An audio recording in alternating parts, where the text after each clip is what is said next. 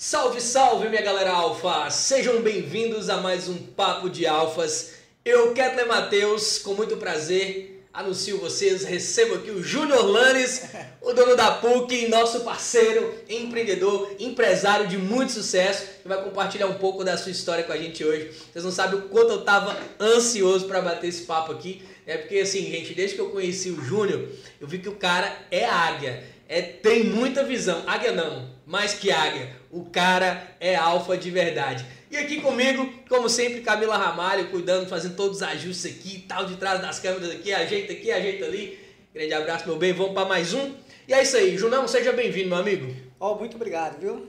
Tamo é um junto. prazer estar aqui. Vamos que vamos. Ó, a gente tem aqui, né, além do Júnior da empresa dele, vamos deixar o melhor pro final, né? Porque hoje a gente está recebendo essa excelência aqui.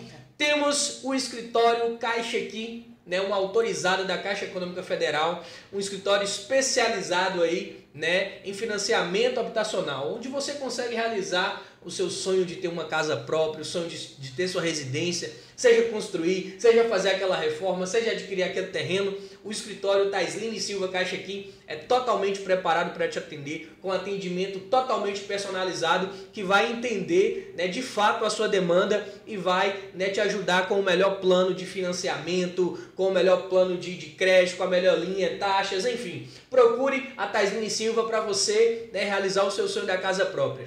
Temos aqui então Flotone pertinho da Caixa Econômica Federal, na rua Antônio Alves Benjamin, número 253, no centro mesmo, próximo à matriz, tá próximo da Caixa Econômica Federal mesmo, quem está flotando vai saber, é só descer mais um pouquinho. Junão, vou dar um bisu aqui, ó, pra você, não vou falar com a galera não, viu? Cara, em vez de perder tempo na fila da Caixa, é só descer um pouquinho, porque no escritório da Taisline também o pessoal atende todas as demandas da Caixa. Então, além de você já de quebra, né, saber ali a, a sua demanda, resolver aquela aquela coisinha que você está precisando resolver no banco, né, sem pegar fila, né, com atendimento direto para você, você já consegue né, é, saber né, se você consegue financiar sua casa, seu, sua, seu terreno, sua obra, enfim. Então, Taisline Silva, caixa aqui. Também temos nossa casa Mucurica Work. Você já conhecia aqui, Junão, Mucurica Work? Rapaz, fiquei conhecendo esse ano, tá? É. Achei muito O que, que você achou daqui?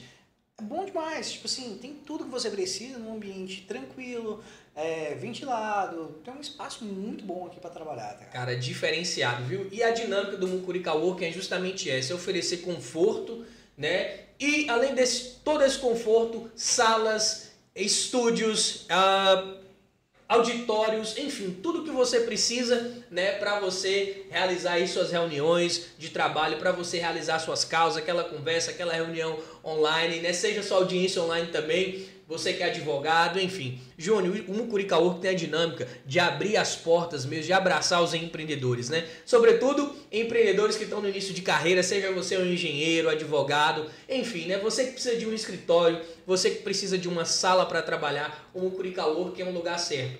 E o massa daqui é que o Mucurica Work também promove alguns eventos dentro do, do local, onde a gente consegue fazer networking, né? Você que é do mundo dos negócios, a gente que quer mais assim, que tem essa, essa pegada, a gente sabe que network, contato vale muito. Muito. Às vezes muito mais que dinheiro, né, João? Você Muito sabe disso. mais, então, é uma excelente oportunidade para você dar um upgrade na sua carreira e, além disso, também fazer muito network. Quem aqui do Papo de Alfas tem condição especial, vai aparecer um QR Codezinho na tela aí, tá? Para você escanear e conseguir aí, né, o seu plano ideal com um super desconto de Black Friday. Até não é Black Friday que vai vir não, é Black Friday do ano passado. Você pode ter certeza que os preços só vão alterando e quem aqui do quem aqui do Papo de Alfas consegue preço antigo, um super descontaço.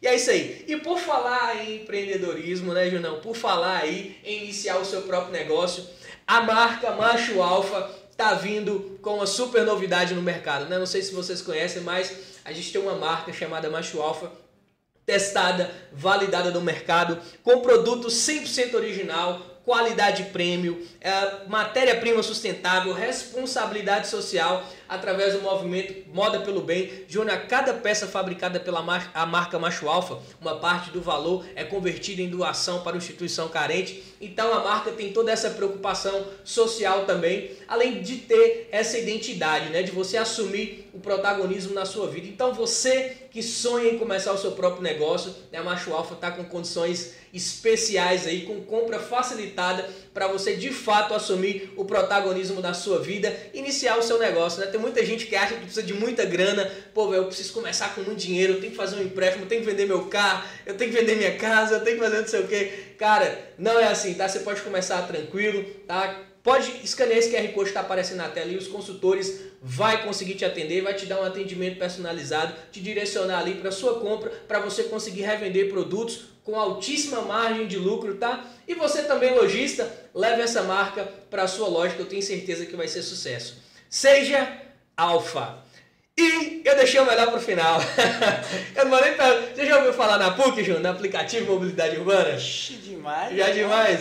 Cara, esse aplicativo tá dando o que falar na cidade, viu? É o melhor, melhor e maior aplicativo de mobilidade urbana aqui na cidade. Eu quero que você contra esse segredo pra gente. Como é que você fez o PUC assim estourar em poucos meses? Antes o PUC era assim, ah, tem, tem. Hoje o PUC é o maior à frente de outros players que já estavam no mercado né, há bastante tempo, antes mesmo da PUC. Então, estamos aqui de frente com o responsável. Né, Junão? Fala aí da PUC um pouquinho, cara. Faz. Ó, vou te dar a oportunidade de você fazer seu jabá aí e no final mandar a galera baixar o aplicativo.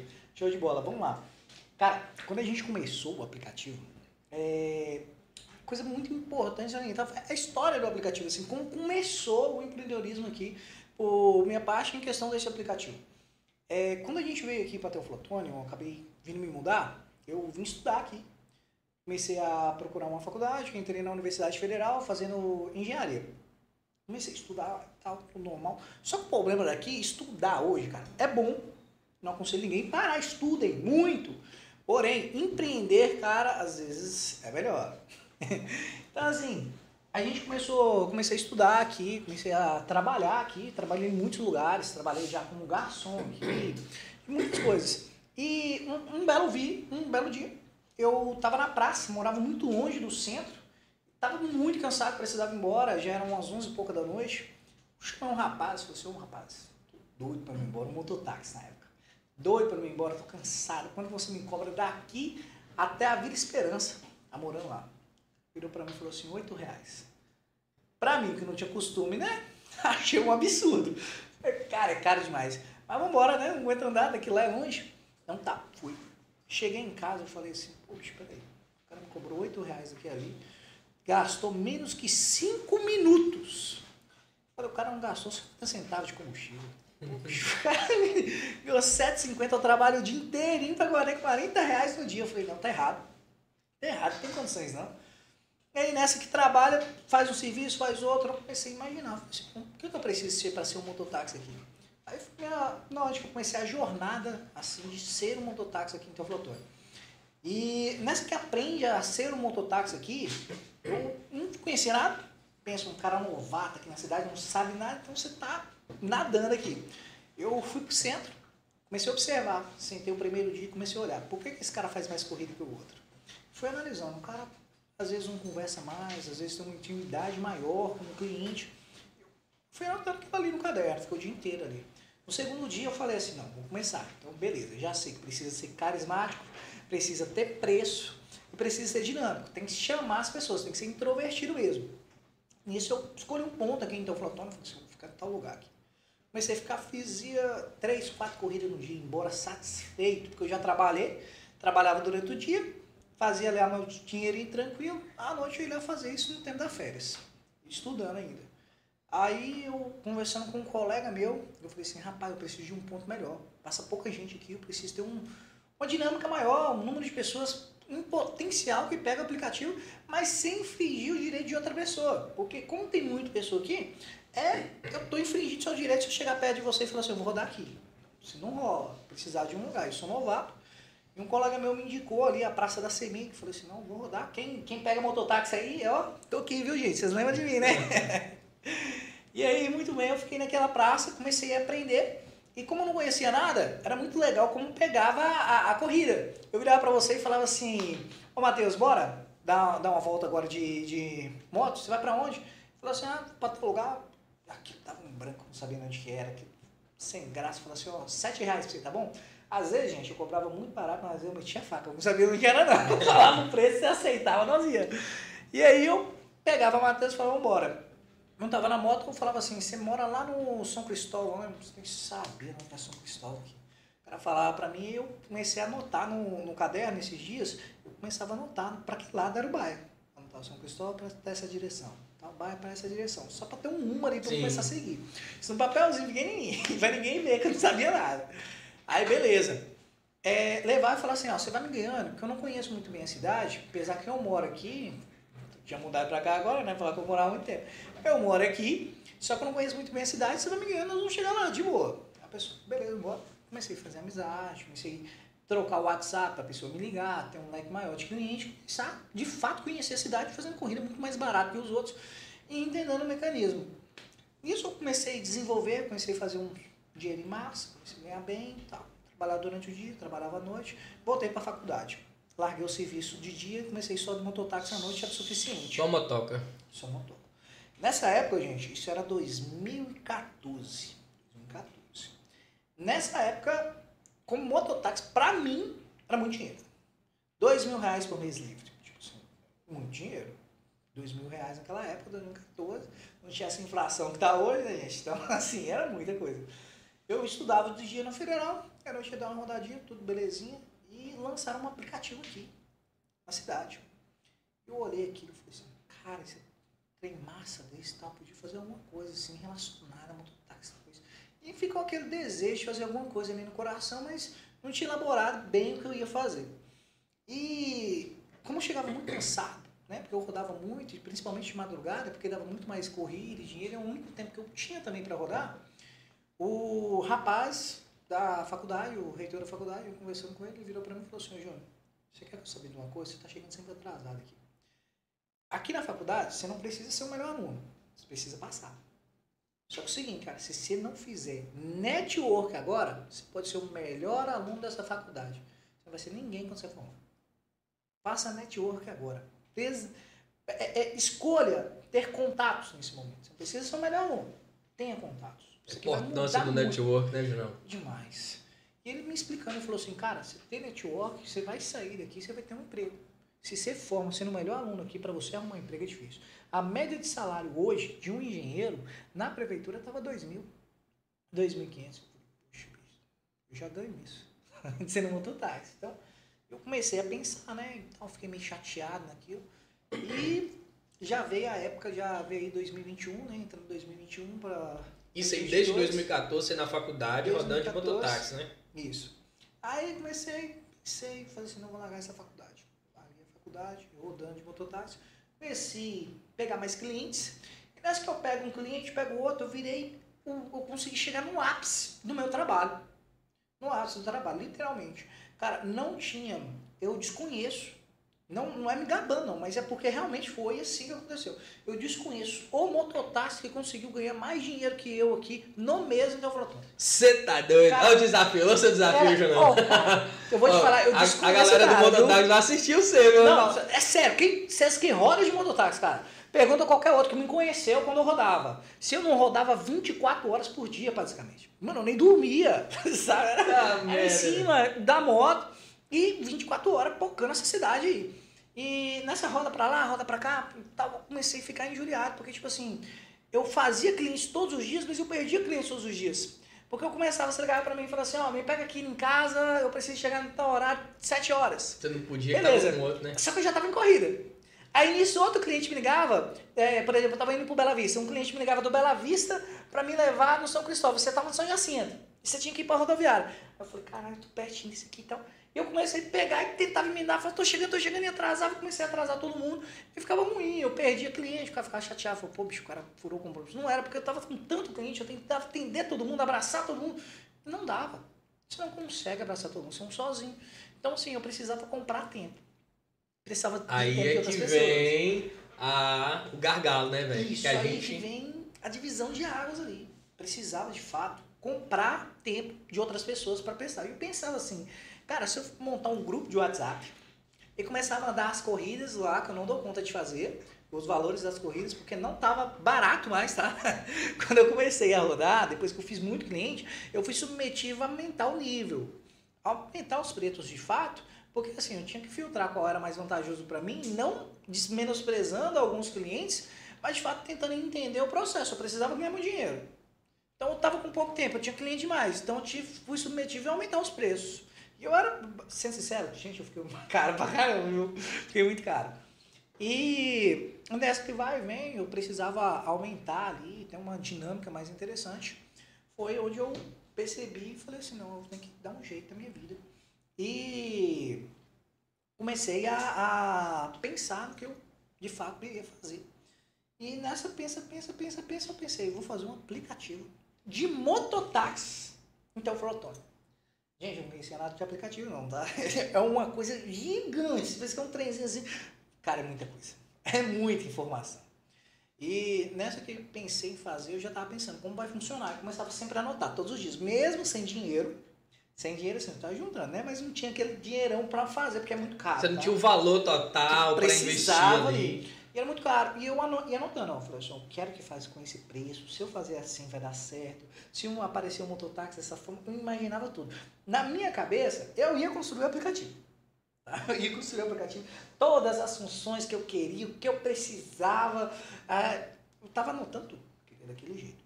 E conversa vai, conversa vem. Acabei arrumando a namorada a leitura hoje é minha esposa. Ó. Oh. E. Qual o nome dela, Junão? Zane. Manda um beijo Zane. pra esposa, oh. pra patroa aí. Beijão, Zane. e aí, o que que acontece? Nisso que a gente vai trabalhando, eu acabei fazendo né, o que eu queria, adiantando meus planos, né? Pelo pai. Seu pai hoje, Eita. dois meninos. É benção, né, velho? É benção. Cara, demais. pensa na situação que você tá trabalhando muito, trabalhando muito, e precisando ter uma dinâmica ele ganhar mais dinheiro. Isso é quando? Só que, que isso em, em hoje 2023, então foi 2020 21 para 22. 21 ah, tá. Depois da pandemia já, né? Depois da pandemia ali já, saí da pandemia. E nessa, cara, foi muito difícil, muito difícil, porque primeiro foi contar para a mãe dela que ela tava grávida. Mano, que porra. Vocês tinham pouco tempo de relacionamento? Como é que Tinha, assim, uns quatro meses, mais ou menos. Nossa, meses. bem pouco, tava praticamente se conhecendo, né? Aí, tipo, aquele, aquele dificuldade, ela chorando e tal. Eu falei assim, não, aconteceu, a gente tem que sumir aqui. E a gente morava em República, né? Eu falei assim, não tem condições. Se morar em República, morar em República, a gente tem um filho. Bora alugar uma casa. Aluguei uma casa, mobiliei, então o dinheiro que eu tinha da reserva, já torrei ali. Nossa, que era para aplicativo. gastar, né? que era para aplicativo e tal. E naquela a gente foi vivendo e, de fato, eu bolei até uma estratégia, mano, pra contar pra mãe dela. Pense. Pai pastor. Nossa. Mulher de pastor, já tem carne na igreja. Aquela coisa toda. Minha filha, você sabe como é que é, né? Sim. Então, assim, é uma pressão danada. Aí eu, ela é desesperada, não sabia o que fazer, né? Deixou, jogou em cima de mim. Falou, você conta. Pô. Ah, Faz tá parte, né, velho? Fazer o quê? Ah, eu, eu penso, o pai olha e fala assim, mesmo que a gente é uma boa pessoa, o cara quer o melhor pra filha, não, o cara mototáxi. Não é desprezando vocês mototáxi, não. Mas você tenta entender a situação que a gente estava. E aí eu, para, né, pressão total, eu peguei e fiz assim, vou fazer o seguinte, eu vou contar pro seu pai no aniversário do meu primo. Aí eu peguei, já foi pro aniversário, convidei eles. Falei assim, vem que vai ser bom, eu quero que vocês venham, conhecer minha família e tal. Qual a estratégia? A família protegeu, né? Aí chamei todo mundo, a gente foi pro aniversário e tal. E a mãe dela meio que começou a desconfiar. A dela começou a desconfiar, olhava pra gente, olhava pra todo mundo, todo mundo encarando. Porque na minha família, é tipo assim, velho. Mãe, você é pai. Oh, beleza, parabéns, qual o nome? Acabou. Ninguém tá? Nem tinha um parabéns. Ninguém fica aquela, ai meu Deus, você fez. Não, o pessoal tá muito alegre. Perguntando no nome já, já pra. Entendeu? Sim, é menina ou menina? Isso, a minha família é de boaça. E aí eu peguei, todo mundo já sabia lá em casa, né? Eu peguei e contei pra eles, assim, vocês vão me ajudar aí. Disse, tá bom, vambora.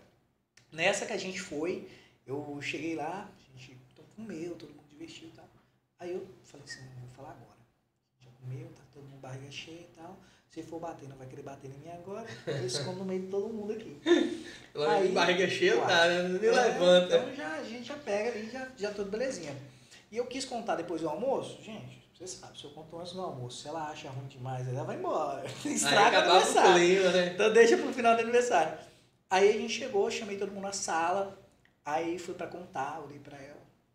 Falei, senhorzinho, eu quero falar uma coisa com você, muito importante, tô com sua filha já tem um tempo, e a gente decidiu por bem morar juntos. Então, Aí os olhos dela já estavam lacrimejando, o pai dela já estava todo assim pálido. O irmão dela, nem tinha, né? Porque é menino, então. Nem. A tia dela tinha desmaiado. Ela tava sentindo. A tia dela tem esses negócios, aqueles de sentimento, né? Você fala que senta os três, já tinha desmaiado. E, é- e ela desse jeito assim, ó, fazendo assim, quebrando os dedos já, apertando um dedo ou outro, assim, que já tava impaciente. Eu falei assim, olha, e como a gente já namora, tem um tempo e tal, acabou que a gente não era esperado, a gente queria, mas não era esperado agora, a gente vai ter um filho. Nossa. Na hora que eu falei isso, a moça, ela olhou assim pra mim, assim, com o olhar assim, eu vou te pegar, velho. Eu vou te pegar. E aí, logo em seguida, eu falei, meus tios de prontidão, já sabendo, todo mundo tava lá na sala, juntou todo mundo, meu tio. Ah, que não sei o que, tal, tal, tal, tal, tal, que assim, tal. O outro tio já foi, as minhas tias já foi, foi falando, abraçando ela, conversando, explicando, entendeu? Que não era assim, pra mim não Aquela a situação, amenizada, né? porque tava crítica ali. E nessa aí ela não quis acreditar, ficou, não acredito nisso. Eu falei, Zane, sabe? E aí foi, e basicamente foi isso aí, consegui contar. Ah, ficamos aí, eu acho que sete meses, sem dar um oi pra ninguém, né? Porque... É, eu, eu tive que contar, viu, Zé? Não teve jeito não. eu acho que ela vai ver. vergonha, velho. Cara, é, ela ficou muito chateada, né? A gente ficou sete meses sem conversar, ué. Por isso que a Nossa. mãe dela sete meses. Aí quando o menino tava quase nascendo, a mãe dela se aproximou. Tem gente, tá vindo aí, eu conhecer a neta. É, rapaz, vou te falar uma coisa. Fiz bem feito, viu? O menino saiu bonito demais. É aquele do azul que eu vi? Sim, sim. Nossa, que nem É bonito. lindo, os olhos azuis, coisa mais linda do mundo. E aí a mãe, a, a mãe dela, quando conheceu ele, um amor da vida dela. Acabou. Apaixonou, Acabou. né? Ixi, o- aquele problema que eu tinha foi embora na hora. Acabou. Transformou, virou o contrário. É, ixi, hoje, toda vez que eu vou lá, né, eu tenho meu pudim me esperando. e foi basicamente isso. Então, nessa jornada, eu amorteci o plano do aplicativo. Que parei, porque foi muito difícil para mim. Você ter que conviver, você tem filho, tem, então gastei muito dinheiro que eu tinha, tive que diminuir a quantidade de vezes que eu rodava, porque você me passava mal, eu precisava levar lá nos cantos. Então, assim, eu diminuí a minha mais salarial ali. E já tava meio que, será que eu faço, será que eu não faço? E desistindo da situação. Até que um belo dia, eu tava com, puxaria, acho que uns 30 mil reais junto ainda, tinha guardado de reserva. E nosso filho tava nascendo, nessa época, foi nessa decisão aí. Eu falei com ela assim, Zane, tem duas coisas. Eu tô estressado, eu tenho dois sonhos para fazer. Eu vou contar isso aqui, não é pra contar não, mas eu vou contar. Tinha dois sonhos para fazer. Uma, que eu tava ficando estressado e rodando de capacete, como eu rodava de noite, tava meio que perdendo um pouquinho de cabelo aqui, né? Então, normal, tá ficando um pouquinho calvo. Genética. Eu falei com ela, tem dois sonhos. Um, eu posso investir num aplicativo, que eu sempre te contei. Pode ser que seja uma boa. Ou eu posso comprar um carro para nós, estamos precisando. Ou posso fazer um bom implante. E vida que segue, né? Eu ri pra ela, porque isso aí eu não ia fazer, mas eu falei, né? Ela olhou pra mim e falou assim, olha, a gente precisa de fato de um carro. Só que investir no negócio talvez seja uma boa. Eu falei, você acredita em mim? Ela, Acredito. Eu peguei e falei, vamos embora. Vou fazer esse negócio. Comecei a pesquisar na internet, achei um, um local que eu comprava um aplicativo, uma plataforma. Aí o cara, ali foi o primeiro golpe que eu caí. Mano, foi a primeira porrada que eu tive. Inexperiente, não conhecia nada, quis comprar. Comprei. Cara, o cara me cobrou na época fortuna, paguei ele. E precisei fazer o lançamento. Como não tinha dinheiro mais, gastei o dinheiro tudo, gente. Não tinha nenhum centavo mais, já tinha gastado tudo. Precisava divulgar. Eu, que não sei nada de divulgação, fiz o quê? Mandei fazer plano feito cartão de visita, fui na praça ali. Não sei se o pessoal lembra do vulgo que deu ali na praça quando eu lancei esse aplicativo. Colocamos as corridas de 5 reais. Chamar atenção, tá, dá pra fazer. A gasolina tava mais barata, né? Tava 3 e alguma coisa, então assim, dá pra fazer ali. Chegando aos 4 reais. E beleza. E coloquei o pessoal lá pra rodar e não cobrei nada de ninguém. A estratégia. Gente, eu não sei fazer marketing, vamos fazer o seguinte, para causar interesse, vamos colocar as corridas 5 reais aqui. O pessoal não vão cobrar nada dos motoristas, porque senão eles vão querer rodar. Dá pra fazer? Dá. Vamos fazer isso aí. E eu não sabia qual o custo de manutenção. O cara tinha me falado para mim que funcionava de um jeito e na prática não Era totalmente diferente. completamente diferente. Então, assim, eu não cobrei nada. No primeiro mês, entregamos. Antes de um mês, né? Entregamos ali umas. Foram umas 2.500 corridas. Para mim era o auge. 2.500 corridas. Pô, você que fazia, sei lá, 12, 20 por Entendeu? dia aí, Então, né? tipo assim, eu passei todos os meus clientes, de fato, no aplicativo. Todos. Ligar pra mim, ô, baixa o aplicativo, tá, tá funcionando. E mandava baixar. E nunca falava que era meu, tá, gente? Vocês sabem aí, vocês que rodaram comigo, vocês lembram. Eu nunca falei que era meu pra dar uma moralzinha maior aí. Porque senão o pessoal já. Aquele famoso ditado, né, Junão? Sai de casa não faz milagre, né? Já começa a descredibilizar, porque o que vem de fora é tudo muito bom, já reparou? É, ah, é grande, não sei o quê. Mas quando descobre que você tá fazendo alguma coisa, cara, quando você vai começar alguma coisa, são poucos, pouquíssimos que vão apoiar. Mas pra vocês terem ideia, os primeiros que me deram as costas foi os meus amigos do ponto. Nossa, os Ninguém- caras que rodavam com você, né, velho? Claro. Ninguém do ponto quis entrar no aplicativo. Nossa. Nenhum deles. Para conseguir, eu tive outras pessoas de fora que vieram para apoiar o aplicativo, que queriam entrar. Então, assim, foi uma dificuldade grande. Eu não tive recepcionismo do- dos meus colegas ali que estavam comigo todos os dias, entendeu? Eu falava com eles. Ninguém me apoiou. E aí eu, cara, o que, que eu vou arrumar? Nisso eu conheci um outro colega, começou a rodar com nós, eu chamei ele, me ajuda aqui pra. Tal. Ele me deu uma moral, né? Chamei ele pra entrar no aplicativo. Ele começou a me dar uma moral, que é Fox, apelido dele. Começou a me dar uma moral ali no aplicativo no começo, me ajudou a organizar, precisei muito dele ali. Só que aí veio o primeiro problema. Mano, eu não tinha experiência em gasto de manutenção. No primeiro mês, eu não tinha dinheiro nenhum.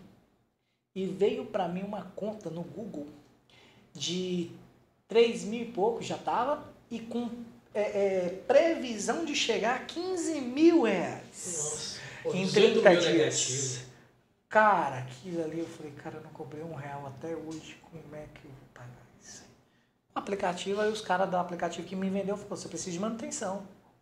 Outra falou, cara, eu falei, que é pra fazer a manutenção? Porque ele falou que tem que atualizar, eu não entendia, né? Você tem que fazer a manutenção, quanto que é? 5 mil. Nossa, 20, aí 18, mas sim, Eu não tinha um 23 mil real, já. cara, eu não tinha um real no bolso. Eu falei assim, fudeu. Pô, mano, aquilo ali foi a tristeza da minha vida. Eu falei, caralho, bicho, eu gastei todo o meu dinheiro. O que que eu vou fazer? Aí eu parei, o aplicativo parou de funcionar. Ficou uns 30 dias ali sem funcionar e eu pensando o que, que eu fazia. Comecei a voltar a trabalhar. Só que aí que foi um problema da vida. Cara, é, os meninos do ponto, que não me apoiaram, virou para mim e falavam assim, você não é um empresário? Você não é dono do aplicativo? Você não vir rodar aqui. Vai pegar corrida no seu aplicativo? O aplicativo não tá funcionando mais. Entendeu? E eu todo sem graça. velho. Sem graça. Fiquei, tá, se não eu pegar corrida, eles me boi tocando. Tipo assim, não deixava eu pegar. Cheguei em casa, cheguei em casa, entrei dentro do meu quarto. Aí meu filho já tinha nascido, ele estava na sala. Fiquei caladinho, sem falar nada, tinha feito duas corridas no dia. Mano, se fosse naquele mesmo horário, se já era duas horas da tarde, se fosse nesse mesmo período, já, tava, já tinha ganhado quase 150 reais. Então, assim, eu cheguei em casa triste pra caralho, com as contas pra pagar, o aplicativo já tinha parado. Eu só baixei a cabeça inteira no quarto, falei com Deus, Senhor Deus, por sua vontade, que eu não sei o que, eu faço, eu vou embora. Falei com ele, eu vou embora, tô com vergonha estar aqui no teu flotão. Fiquei com vergonha mesmo, de fato. Falei assim, cara, tenho vergonha de estar, estar aqui, porque o pessoal que me conhece, que viu a batalha, viu eu tentando fazer alguma coisa diferente, tá lá me zoando e tal, eu não tô conseguindo fazer mais dinheiro, passei tudo para os clientes, tá tudo com outras pessoas, tenho que fazer de novo, até eu começar tudo de novo, vai dar muito trabalho. E aquilo foi um bato muito grande, bicho. Eu fiquei triste, comecei a chorar e falei, porra, o que, que eu vou fazer na minha vida? Eu olhava pro lado, eu via meu filho, falei assim, caramba, ainda sou pai. E eu, Pra desgramar mais, pra mais acabar ainda. né, mais velho? com a vida, eu olhei e falei, caramba, cara, o que, que eu vou fazer da minha vida? E, e sem contar nada pra Zay, né? Caladinha ali, morrer minha cara, pegando fogo já, velho. Sabia? Ela virou pra mim e falou assim, e aí, Gil, como é que foi o dia? Foi, foi, foi, foi bom, vou voltar e tal. Ficava lá no quarto, uma hora, duas horas. Falou assim, não vai voltar a trabalhar? Não, eu falei assim, vou. Cara tava desanimado, derrotado, sem saber o que eu fazia. E nessa foi a hora que eu pedi a Deus um- uma luz ali. E eu pesquisando.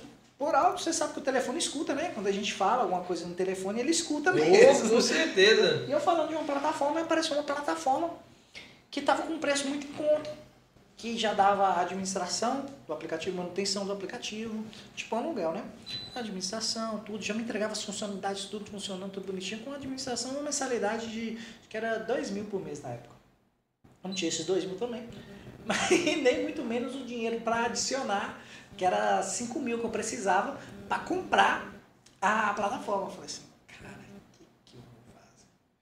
Sem um real no bolso, tinha aluguel para pagar, tinha comida para comprar, tinha criança para comprar fralda, e aquilo eu falei, cara, o que, que eu vou fazer da minha vida? Mano, o que que passa na cabeça do cara essa hora, João? Mano, você, você, tipo assim, você tá desesperado. O que aparecer, você agarra. Você tá desesperado. Eu não sabia o que eu fazia. E essas dívidas, você conseguiu quitar ou elas chegaram mesmo pra você? Cara, a manutenção. Como parei o aplicativo, eu falei assim, não vou pagar manutenção. Então, cortei a manutenção. Os 3 mil que eu já estava devendo com proporção, eu parei o aplicativo de fato. Para não chegar nesse, nesse valor, então ficou 3 mil, tá com proporção para 12, então não quis continuar, porque não estava cobrando nada, como é que eu ia pagar? Parei, entrei em contato com o Google, aleguei que eu fui enganado, que aconteceu, que eu não sabia e tal, que eu usei, foi por 80 dias, pedindo ele perdão da dívida. Eu não tinha de fato condições para pagar, ué. Não tinha como. E aí, coloquei, como essas coisas de pedir perdão, essas coisas assim, demora, então eles não meio que não vai te cobrar ali, te apertar para você pagar, porque eu também não tinha como pagar, não tinha como. Eu deixei aquilo ali para lá e ignorei, né? Nem pensou mais naquilo. Não quis nem ver, mas não quis nem entrar para ver a resposta. Tá doido, velho. Aí, beleza. Nisso eu já tinha chorado demais. Eu já tinha pegado fogo. E aí foi a hora que eu quis é, dar uma alavancada. Falei assim, eu vou tentar mais uma vez. Falei nada com ele. Falei assim, eu vou ligar pro meu tio. Tio, tô precisando de você. Eu nunca precisei. O quê? Preciso de um dinheiro emprestado. Quanto, ele, quanto você quiser? Eu falei assim, eu preciso de 5 mil. Ele falou assim, "Ô, Júnior, só tem 3. Serve. Eu falei, Deus abençoe, me dê calor. Aí recebi, no outro dia me fez o, o- mandou o dinheiro pra mim. E eu liguei pra, pra minha sogra, né? Falei assim, ó, Zilma, pra ela. Assim, assim, assim, assim. Eu quero tentar mais uma vez. Já estraguei minha vida mesmo, tenta mais uma vez. Me empresta o dinheiro? Ela falou assim, ô Júnior, só tem dois. Falei, cinco, eu precisava de cinco. Um DK. Peguei o dinheiro. O dinheiro do aluguel, eu peguei pra inteirar, né? Porque tinha as outras coisinhas que eu tinha que pagar, então peguei pra inteirar. E aí fiquei devendo um mês de aluguel. Eu tinha como pagar, não falei nada, né? Que eu pagava as contas, então caladinho. E nessa, eu comprei a plataforma, voltei o aplicativo ativo e comecei a divulgar de novo, do mesmo jeito que eu estava antes. Só que eu estava sem material, tinha que ser boca a boca, e comecei a apertar, divulgando. E sempre falando com os outros, divulgando, correndo atrás, e fazendo parceria, indo atrás de loja, entrando em tudo quanto é lugar, para de fato fazer uma divulgação que vale a pena ali. E, cara, depois disso aí, o primeiro mês que eu ralei, de fato, eu consegui pagar os dois mil da manutenção. Consegui, de fato, pagar os dois mil da manutenção e não deu lucro. Consegui fazer o dinheiro para pagar o aluguel, paguei. No segundo mês, eu já consegui ter um lucrinho, uns 500 conto. Já comecei a sobrar alguma coisa, o dinheiro que dava lá eu gastava e rodava no meu aplicativo. Como eu estava com vergonha do primeiro mês e eu não podia voltar a rodar no mesmo ponto que eu rodava, porque os meninos ficavam me boitucando, eu rodei só pelo meu aplicativo. E todos os clientes que eu pegava nunca falava qual era o dono. Você falava, oh, o cara fez isso, fez aquilo, falava de mim na terceira pessoa. Traz mais credibilidade, as pessoas con- confiam mais. E eu comecei a, de fato, a divulgar e tentar entender o processo de crescer a empresa. E fumindo, fumindo, trabalhando, trabalhando, trabalhando. E de fato, a empresa começou a crescer. Começou a pegar, dar um nomezinho. E eu comecei a investir em divulgação. Isso já em 2022 ou em Isso 2021? já em 2022. Ano passado, então, Ano né? passado, passado. Já em 2022. E comecei, de fato, a investir no, no aplicativo. Aí, o cara começou do nada, assim, parece que Deus abriu a porta, sabe? Me ouviu, o negócio começou a dar um lucro. Aí eu rodava de mototáxi, mais o dinheiro que dava de lucro, eu falava assim, olha, eu tô ganhando bem, o negócio voltou aqui, graças a Deus. Seu primeiro mês de lucro, que você fez quanto de lucro? Não sei se você pode falar Primeiro mês aí, no, no aplicativo foi mil reais. Quando eu tive de fato um lucro ali, foi mil reais. E aí eu comecei a, apertar mesmo um aplicativo e batalhar. E aí eu sempre contava, né? Quando eu fiquei, comecei a ficar feliz de novo, né? Porque eu tinha vergonha de contar, porque eu sempre contava para todo mundo sobre empreendedorismo. Eu falei assim, dá para fazer isso, dá para fazer aquilo. Eu nunca fiz nada. Então, tipo assim, a gente não tem credibilidade. Você, fala, mas você não fez. Então, é difícil entender esse processo. E aí, conversando com, com os meus tios, eu sempre falava essas coisas e tal. E a gente quis fazer com que acontecesse de fato ali uma credibilidade maior começamos a divulgar. Eu não sabia divulgar na internet, gastei dinheiro à toa, não sabia divulgar nem rádio, gastei dinheiro à toa. Então, assim, eu não sabia fazer nada. Eu comecei a gastar dinheiro, mas dava um resultado. Sim, pouco, mas vinha, né? Pouco, mas vinha. Aí foi na hora que eu comecei a apertar, rodar muito. Aí eu fui juntando um dinheiro. Meu primeiro dinheiro que eu fiz, consegui juntar, foi 10 mil reais. Juntei 10 mil. E aí, eu sempre tive o sonho de colocar cabelo. Você lembra, né, que eu tava falando cabelo? Uhum. Meu cabelo caiu foi todo, gente. Ah, eu fiz estresse, preocupação, fali. Então, tipo assim, você já imagina, eu já tinha menina, eu tava ferrada da vida. E aí eu falei com ela, falei assim, ó, eu, vou, eu quero fazer um implante. velho. Eu juntei, foi difícil, venci, tá dando trocadinho, sobrevivo pra fazer esse negócio. E aí meu colega me Conseguiu o indicou. dinheirinho do implante aqui, ó. Eu fiz, peguei e fiz, cara. Aí até, ó, Tô olhando aqui, Gostei, os bem caras que fizeram, né, então de parabéns, ficou bom. E comecei a ralar, a ralar mesmo, e juntei mais um dinheiro. Segundo dinheiro, eu falei assim, eu quero comprar um carro. Isso eu tava com 20 mil, consegui juntar mais rápido, a dar mais dinheiro. Tava com 20 mil. Isso do ano passado. Tudo do ano passado. Aí eu falei assim, eu quero um carro. Aí ela falou, você quer um carro? Eu quero um carro. Aí eu peguei e comecei a, a procurar um carro. Comprei um Polo 2013. O carrinho bom. Carrinho Paulo, bacana, viu? Paulinho é Paulo. carro, velho. Carro pra não acabar mais. Nossa, eu não sei esses novos que estão vindo aí agora, Júnior, mas aquele mais antiguinho eu tive um em 2003. Acho que meu pai teve um 2006, 2007. Depois teve acho que um 2011 também. Próximo do seu aí, só carro bom, velho. Sedã, né? Não, o meu foi hatch. O hatch. Nossa, o sedã é melhor ainda, bicho. Eu era apaixonado com aquele carro. Apaixonado, mesmo. Carrinho bacana, bom. E nessa que a gente vai, trabalha para um lado e tal, paga o carro. E aí eu juntei mais um dinheiro. Deus foi bom, me deu mais um dinheirinho. E eu comecei a apertar ali. Aí do que eu comecei a apertar na divulgação sobre um dinheiro, eu procurei um marketing. Disse, Olha, eu não tenho condições de fazer marketing, eu não sei, então pagar alguém que sabe. E aí eu procurei um rapaz que sabia fazer marketing e paguei ele. Falei assim, ó, é, vamos conversar, marquei, né? E ele é cliente. Olá, eu te ouvi. Fala que eu te ouço. Ele é cliente do aplicativo. E como eu carregava ele direto, ele sempre falava pra mim que tinha uma agência, que tinha alguma coisa do tipo. Eu fiquei interessado, né? Falei assim, não, dá pra conversar com esse rapaz. O nome dele é Mauro, ele tem uma empresa chamada MBG. Mauro é Cara. top, velho. Cara, Mauro é, é- é foi... diferente no negócio, né, Júnior? Quando eu juntei, eu juntei mais 12 mil. Isso, olha só pra você ver, que foi em pouco tempo eu comecei a juntar muito dinheiro, sabe? Sempre carreguei, pá, pá, pá, pá, pá. E eu comecei a conversar com o Mauro, falei assim, ô Mauro, eu quero investir e tal, quero fazer um teste, eu não conheço, eu não sei como é que é o processo, você pode me ajudar? Falou assim, posso. Eu falei assim, como é que é? Quanto que você cobra? Quanto que eu tenho que gastar? Ele falou assim, olha, João, conversar. Quanto eu cobro, depende de quanto você quer gastar porque gera mais trabalho, gera menos trabalho, então vai variar de quanto você vai gastar por mês.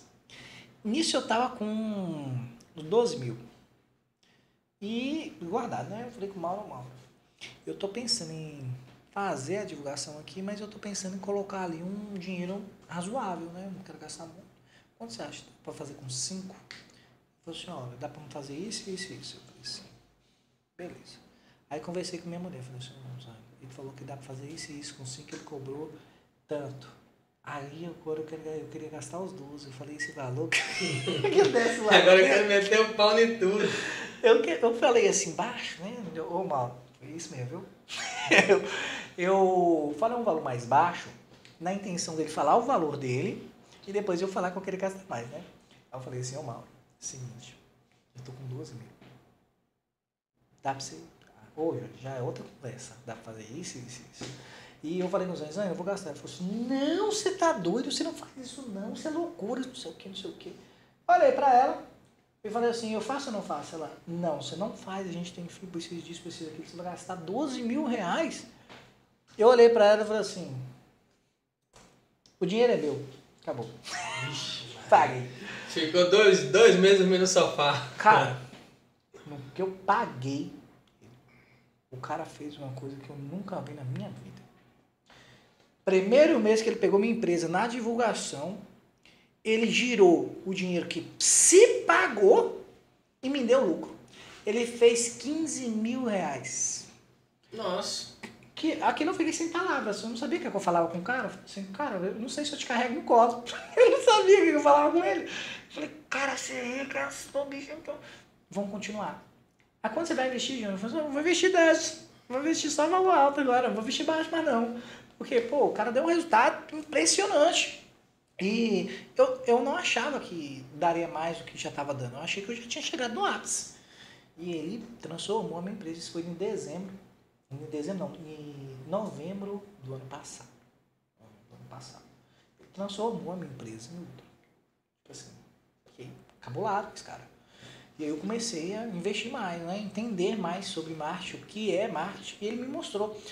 Marketing não é só você tentar pegar uma coisa ali e tentar fazer, não. Você tem que ter network. Network te conecta nas coisas. Sim. Então, assim, ele Te tinha... dá visibilidade. Isso. Te coloca no meio onde tá rolando Só ali as onde que tá oportunidades. tops, só as coisas tops ali. Ele me coloca onde que tá tudo. Então, assim, eu conversando com ele, ele começou a me colocar nesses lugares. Um lugar que eu nunca estava, não, não frequentava, comecei a ir. E a empresa mudou da água pro vinho, virou outra. E aí eu comecei a focar em qualidade, atendimento, é, mudei tudo no aplicativo, todos os mototáxis eu conferi documento por documento, antecedente criminal, carro conferi um por um, mudei tudo que você pensar dentro da plataforma. Tudo, tudo, tudo, tudo, tudo. É, nisso que eu organizei a plataforma, isso eu tive uns 30 e poucos dias. Em janeiro, cara, eu vim, é, foi o meu segundo sonho assim, mais alto. Eu sempre quis comprar um cartão. Aí é que gastar o brancão da PUC aí, né? Isso. Sempre quis comprar um carro top, né? E eu tava fazendo um planejamento. Falei assim, ó, se hoje eu ganho tanto, se amanhã crescer X%, vou ganhar mais tanto. Então eu compro esse carro no final do ano. Isso é o meu pensamento. Fui na concessionária, olhei e fui olhar um Corolla. Eu pensei, vou comprar um Corolla 2016, com aquele modelo bonitinho e tal, usado. Automáticozinho, né? 90 mil aquele carro. Tá louco. Carro. Tava alto pra caramba, tabela, Tava, não sei como é que tá aí, mas, pô. Ah, tava no mil. Eu falei, cara, carro caro, velho. Mas eu quero esse carro, eu vou comprar ele. E aí o cara me mostrou, falou assim, ó, tem esse aqui se você quiser também. E me mostrou esse Corolla Cross. Que carro lindo! O cara eu apaixonei. Eu falei assim, eu quero esse carro. Vou comprar esse carro final do ano. Eu matutando, né? Eu falei, eu comprei esse aqui, final do ano, eu comprei esse carro. Em janeiro, aconteceu o inesperado. A PUC triplicou o ganho. Tipo assim, não dobrou, triplicou. Cara, eu cara, como é que eu vou fazer? Não, porque assim, às vezes o cara, o cara que tá assistindo a gente aí pensa assim, ah, mas triplicou, se fosse, sei lá, 10 vezes mais, 20 vezes mais, a gente podia até falar. Mas, pô, você, dentro do negócio, você ter um. Você conseguir triplicar seu faturamento. Isso significa o quê? Você triplicar sua margem de lucro. Você tá doido, é importantíssimo, porque. Imagina você é. crescer três vezes em curto prazo de tempo desse. Muito rápido, extremamente rápido. Eu não estava preparado para isso. Tanto é que eu não estava preparado que eu tive uma explosão de corrida cancelada por falta de atendimento. Nossa. E aí eu, eu endoidando, chamando o motorista para entrar. Falando assim, bora, bora, bora, bora, eu preciso vocês. E chamando o motorista a tortela, porque, mano, era muita corrida, muita. Eu comecei a, entendeu? A empresa virou outra. E eu chamei motorista em cima embaixo, em cima embaixo, chamando motorista. E comecei a colocar para tentar dar conta dessa demanda. Nisso, quando foi fevereiro, eu consegui basicamente o dinheiro de comprar o Corolla. Aí eu falei assim, rapaz, eu compro, não compro, eu compro, não compro, eu compro no final do ano. No outro dia eu tava correndo em casa. Desse ano. Esse aí doidou, né, João? Falou o quê? Comprei ele em fevereiro agora. Falei assim, eu vou comprar esse Corolla. Aí eu falei assim, mano. Aí eu falei assim, é aquele Corolla lá que você mostrou? Eu falei com o rapaz, eu tô todo feliz e tal, chegando dinheirinho. Aí eu falei assim, é aquele Corolla que você mostrou lá? Ele falou assim, ó, aquele ali tá ali e tal. Se você trabalhar bem, você compra. Eu falei assim, não, você tem ele aí no jeito? Tem. Tá aqui o dinheiro, eu tô levando ele. Daqui. Levei embora, velho. Meu Levei sonho. ah, vou te falar, né? Eu tenho um sonho de chegar na concessionária, né, gente? Ele falou, velho, eu quero isso aí, ó. À vista. Decair. Eu comprei o Corolla. É, pra mim era o melhor que tinha, porque tinha uma, tem a versão híbrida, né? Sim. Eu não curto muito porque ela é meio lenta. Eu gosto de acelerar um pouquinho, então eu preferia a gasolina. E comprei o Corolla. Aqui o dinheiro, comprei o Corolla. Voltei pra casa, a Zane olhou pra mim e falou assim, "Oi, você comprou esse carro? Só que ela Pra não, explicar agora. só que, tipo assim, ela não via a finança, tá ligado? Eu não Sim. mostrava a finança, eu mostrava ela trabalhar, tem que trabalhar. Agora o dinheiro que tá ainda não fica caladinho, né? E nisso eu comecei, de fato, a apertar o, o aplicativo e começou a gerar mais dinheiro ali. Ficou satisfatório. E Mauro, eu falei com ele, cara, onde que eu for, você é o chefe do marketing do aplicativo, independente do tamanho que ele ficar. Você vai ser sempre o chefe do marketing. Mudou a minha perspectiva de crescimento depois que eu conheci o que é marketing de verdade. O que é network? Porque o marketing não é só você fazer uma arte e postar. Marketing tem contato, tem aonde você pode postar, quando, tem planejamento. Tem uma estratégia por trás ali, o que, qual a visão que você quer passar, o que você quer passar para as pessoas. Então, assim, é, é muito elaborado, é muito mais do que você simplesmente pegar uma arte, falar, vou fazer essa arte aqui, vou publicar no Instagram e deixa papo. Não, é muito mais que isso. Tem pensamento, tem elaboração. Cada arte feita tem um sentido ali, tem um- um- um- uma conexão no que tem que entregar. É muito mais elaborado do que a gente imagina. E a gente começou a apertar o aplicativo, graças a Deus. Ele cresceu em fevereiro.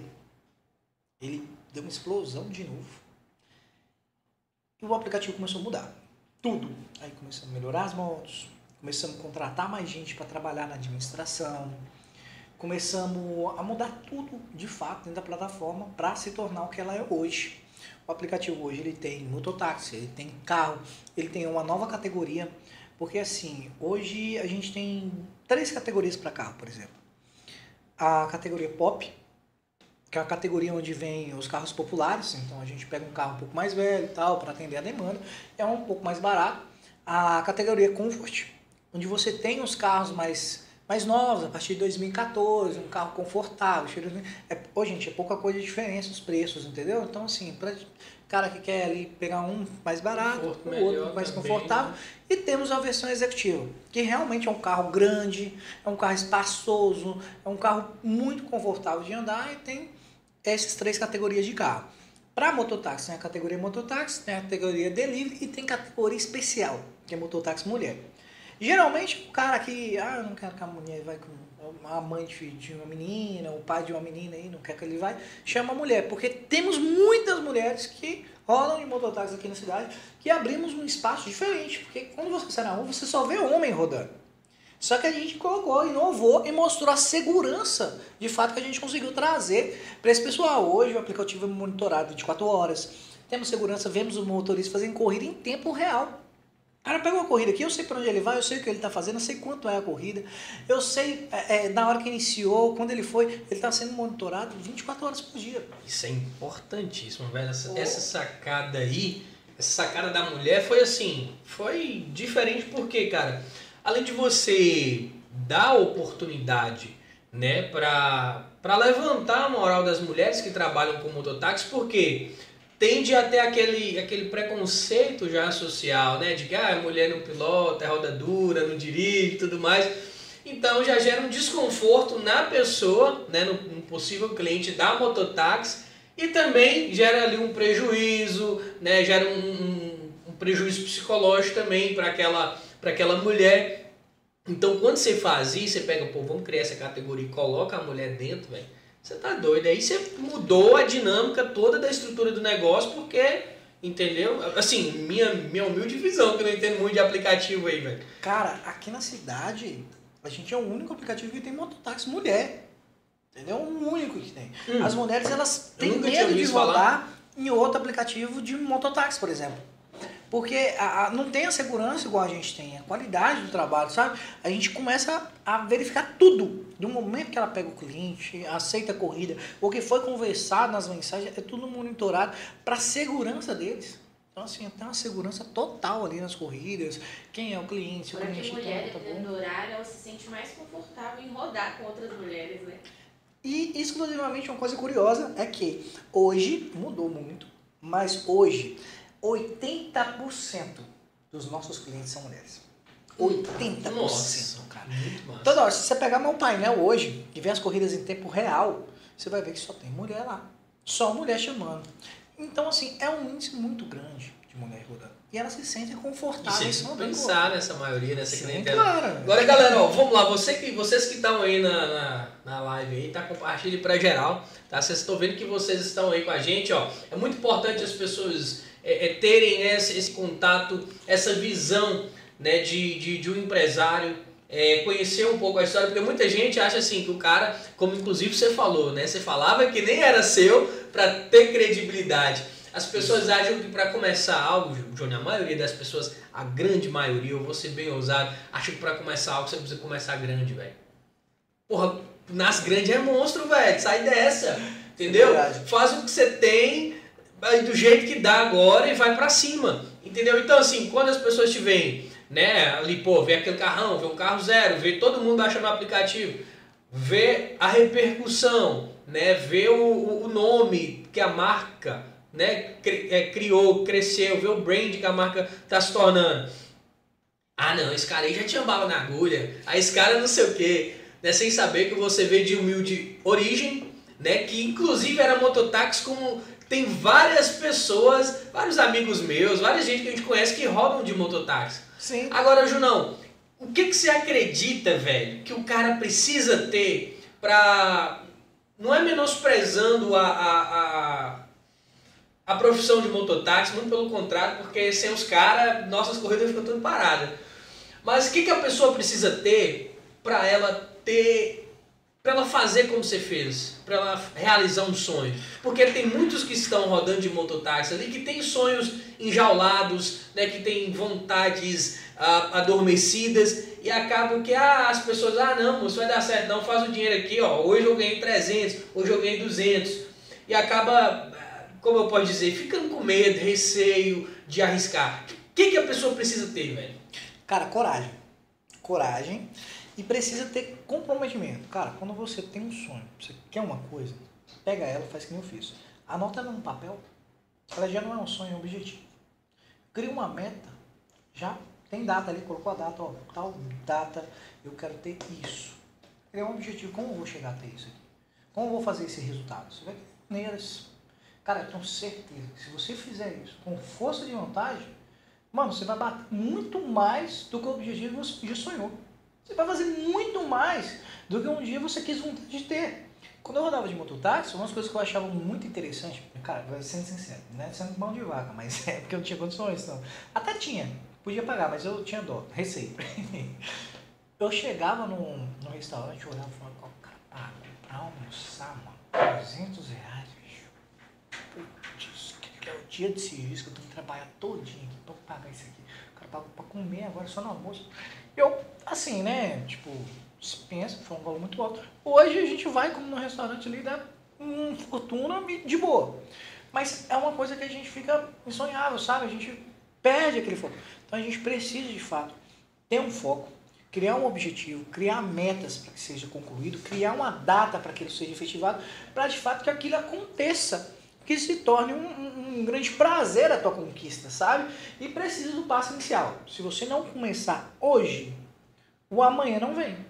Então, meu amigo, comece hoje. Crie o seu objetivo hoje, que o amanhã vai chegar de uma forma inesperada, muito melhor do que um dia você imaginou. Então, assim, de fato você precisa trabalhar, é duro, é difícil, dói.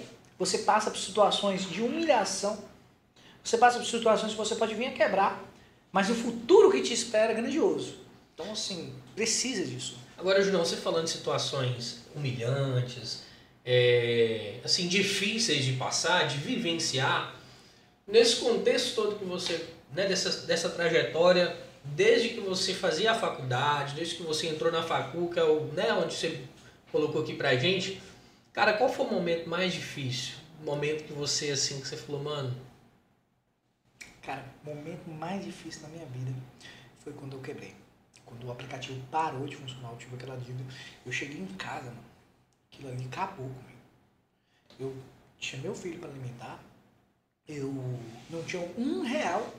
Não tinha dinheiro nem pra pagar aluguel. Entendeu? Tipo assim, um momento que eu passei, que eu olhei pro lado, cara, não tinha um cliente, assim, para chamar, sabe? Que eu tinha passado tudo pro aplicativo. Eu olhei e falei assim, meu Deus, o que eu vou fazer na minha vida? A minha cara foi lá embaixo, porque a, a, a gente é homem. A gente tem orgulho. Sabe, meu orgulho estava destruído. Eu tinha que passar por cima do meu orgulho, por cima daquilo que eu sempre sonhei, daquilo que eu tinha imaginado que seria aquilo. Então, assim, eu tive que passar por cima disso tudo. Eu sentei dentro do meu quarto, fechei a porta, cara. E aquilo ali me deu uma deprê, um, um, um choro tão grande. Eu fechava, eu ficava com vergonha, desânimo, eu chorando. Porque, tipo assim, cara, você fica tão, tão apreensivo, o coração dói tanto, que você vê um sonho seu destruído, que você não consegue, você não sabe qual o caminho que você tá.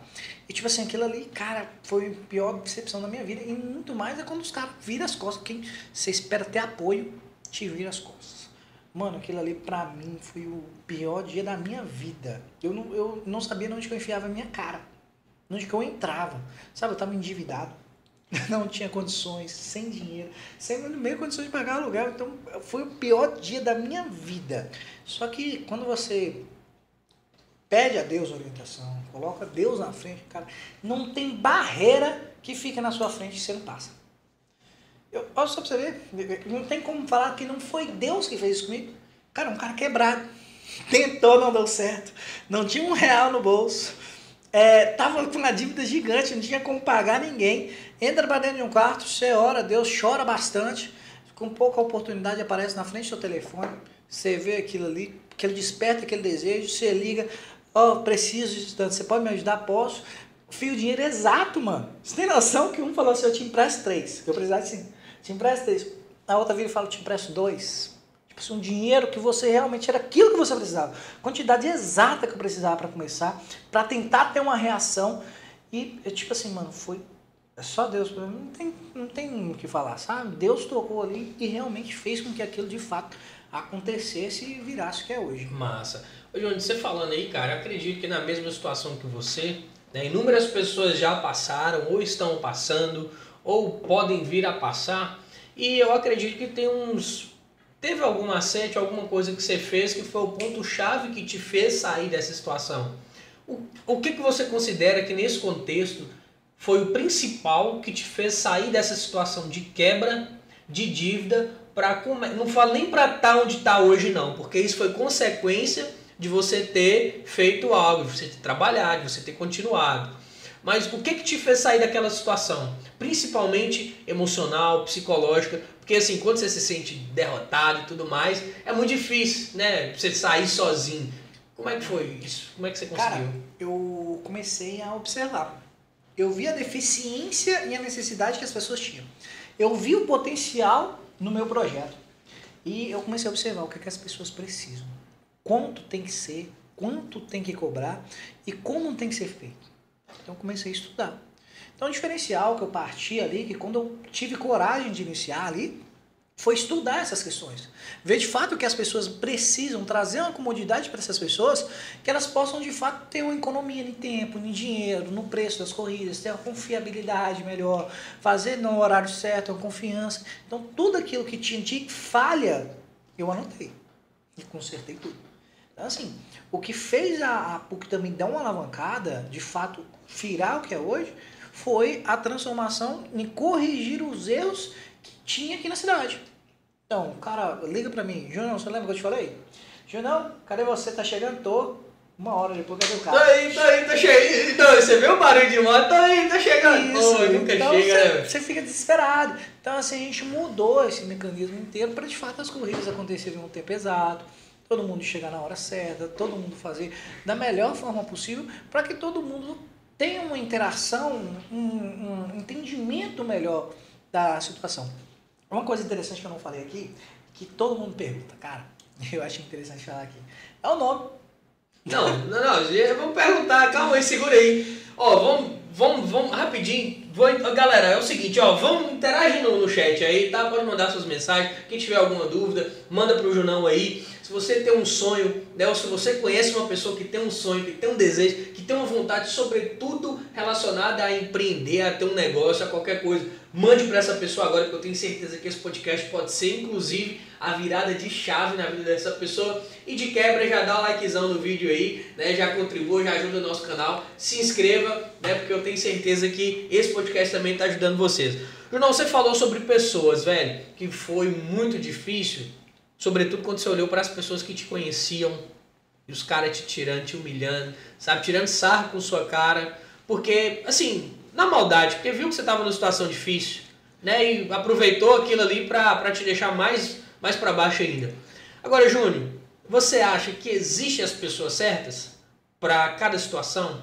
Porque você foi pedir ajuda dos caras, os caras, entendeu? Tiraram com você, tiraram onda e tudo mais. Mas para uma situação dessa, precisa das pessoas certas? Rapaz, precisa. Precisa. Isso é muito importante a gente salientar porque network é tudo. Network é tudo. Quando eu rodava o mototáxi, eu conhecia muita gente. O que fez de fato o aplicativo crescer ali no momento que eu precisava. Você precisa ter as pessoas certas. A conectividade, a interação com pessoas. Teve muita gente que divulgou o aplicativo gratuito também, quando tinha dinheiro para pagar. Então, assim, de fato, você precisa das pessoas certas. As pessoas que ajudaram, as pessoas que entraram no aplicativo, são todas pessoas selecionadas. Então, assim, realmente, você tem que procurar as melhores pessoas. É, sendo sincero, a pessoa que vai mais te deixar para trás é as pessoas que estão perto de você. Tenho é certeza é, disso. Quem está longe, é mais fácil você pegar uma pessoa que está longe e fazer ela virar seu amigo e crescer junto com você do que você fazer uma pessoa que está perto. Elas, elas não, não acreditam que uma pessoa que está no mesmo patamar que ela possa alcançar um objetivo que ela não conseguiu fazer. Ô, Júlio, eu vou, eu vou, eu vou além, velho. Eu vou, vou mais longe ainda. Eu acho que nem só isso. Eu acho que a maioria das pessoas, elas não só acreditam que quem está no patamar delas possa ir além, como elas também não querem. A maioria das pessoas, todo mundo quer te ver bem. Né? Existe esse ditado. Mas ninguém quer te ver melhor que elas. Então, quando vê que você tem o potencial, ou você está conseguindo fazer algo diferente, que acaba se destacando, como diz o ditado, né? Pré que se destaca leva martelada. Aí começa a boicotar e tudo mais, sabe? Já passei algumas situações parecidas também, mas no seu caso aí foi bem, bem tenso porque você estava na quebra mesmo. É, Junão, você contando tudo isso, cara, isso me faz é, assim questionar, né, de toda, de toda essa perseverança, essa resiliência Desde quando você tem esse sonho de ser empresário, de ter uma empresa? Isso surgiu quando você era criança, era mais novo? Ou isso veio de forma natural, veio surgindo depois? Como é que é isso aí? Você já tinha esse sonho de moleque? Cara, vou contar pra vocês. Nunca gostei de trabalhar pra ninguém. Olha, quando eu, quando eu era mais novo, eu trabalhava, meus avós sempre fui criado com meus avós, hoje eu chamo de pai e mãe, Sim. que quem me criou, né? Pai uhum. quem cria, mãe quem cria. Então são meus pais. Meus tios são como meus irmãos hoje. Assim, a gente foi criado junto, crescemos juntos. Então, assim, é, eu não trabalhava, meus avós me sustentavam e tal. Até um belo dia que eu precisei ir para uma festa, eu era doido para ir numa festa. E meu avô vira para mim e fala assim, eu viro para ele e falo, pai, eu preciso de um dinheiro, tu quer ir para uma festa? tem que pagar 10 reais na entrada, só que tipo assim, eu tenho que beber alguma coisa lá, né? Comer alguma coisa. Você podia me arrumar aí pelo menos 30 reais, 40 reais, né? Quem sabe? E ele virou pra mim e falou assim, ó, oh, velho, você vai trabalhar. Eu vou te dar um centavo. O máximo que eu vou fazer você é te sustentar. Você não vai. Pô, oh, cara, meus colegas tudo foi. Eu não tinha dinheiro. Eu vou? Não. No outro dia procurou um emprego. Todo dia. Aí Pronto, comecei. problema, sim, né? Eu fiquei com muita vergonha, né? Porque todo mundo foi, eu não pude ir, porque não tinha dinheiro. E não tinha nem como pagar se eu pegasse emprestado. Então, eu procurei um emprego, comecei a trabalhar de ajudante pedreiro. É, na cidade aqui perto. A... Você é de onde ou não? Ataleia. Ataleia, Ataleia né? pertinho aqui, do lado. É. Comecei a trabalhar de ajudante pedreiro. E a pouco já tá lá na Ataleia? Ah, não, ainda não. Nós temos que, levar tem, tem, tem que colocar lá. E aí na Ataleia eu comecei a trabalhar de ajudante pedreiro. E, cara, sofri demais, cara. Pensa num serviço pesado. Eu não aguentava. Nunca tinha trabalhado, né? Pô, pô aquilo ali quebrava o cara. E trabalhei E depois disso eu comecei a procurar outro serviço. Falei, pai, eu quero comprar uma moto. Como é que nós vamos fazer? Falou assim, ó, você tem que dar uma esforçada aí. Aí ele me levou num laticínio que tinha lá. Cara, pensa no serviço que eu. Ali foi aprendizado de vida, viu? Que o sofrimento. Ali foi. Mas é bom, sabe? É bom. A gente tem que passar por esses experimentos. É, porque assim, foi pesado, muito pesado, mas foi gratificante. Porque ali eu me tornei uma pessoa mais criativa, mais proativa. Ali eu conheci pessoas, eu convivi com um grupo muito grande de pessoas, que é muito grande lá de Sinop. Eu conheci muitas pessoas naquele ambiente. Eu trabalhei muito, fiquei muito tempo lá, fiz muita amizade, conheci muita gente. E eu olhava pro lado e falava assim, cara, e eu sempre comecei a matutar, né? Eu falei assim, pô, se, ó, se eu subir de carro, eu vou virar tal coisa. Então aqui eu vou ganhar X. Mas se eu subir de carro ali, eu vou ganhar tanto. Mas, pô, ganho tanto, ganho talento. Se eu gasto tanto para sobreviver, só sobra mil. Não dá para comprar nada.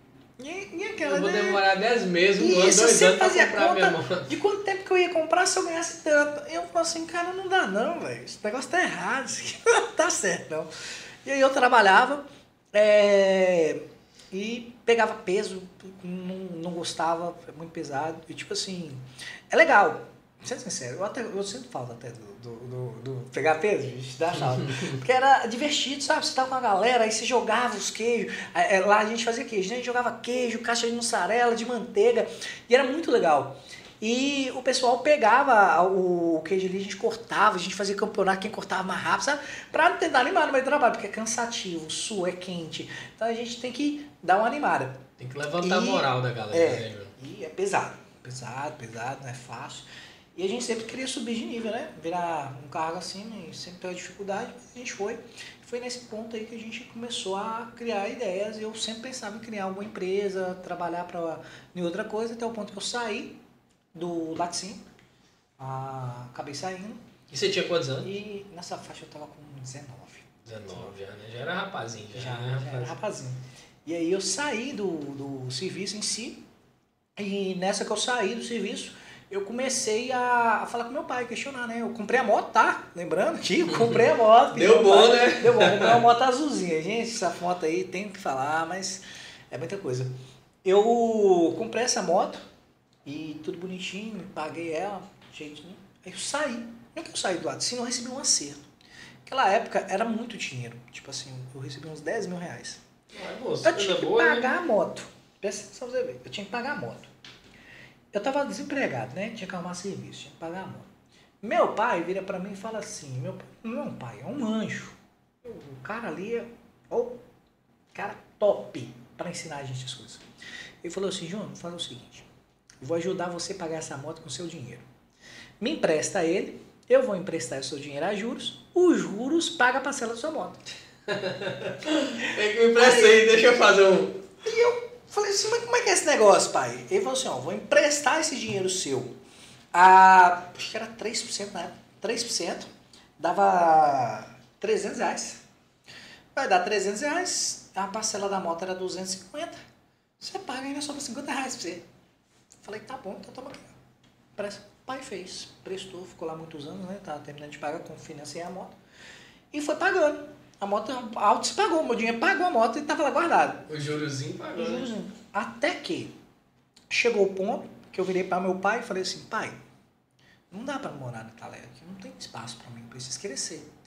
Eu, eu quero com você o seguinte, eu quero pegar um dinheiro com você do que está emprestado, entendeu? Mesmo que o juros diminui, mas já está basicamente finalizando a moto. Eu vou fazer o seguinte, eu vou para Teoflotone, que é aqui perto, eu vou entrar na faculdade e vou ter um emprego, você vai ver, pai, eu vou ganhar bem.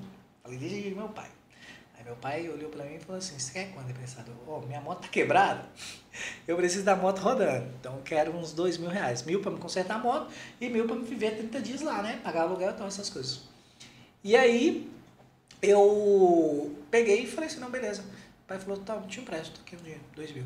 Peguei. Meu pai virou pra mim e falou assim, ó, te espera aqui mês que vem, tá?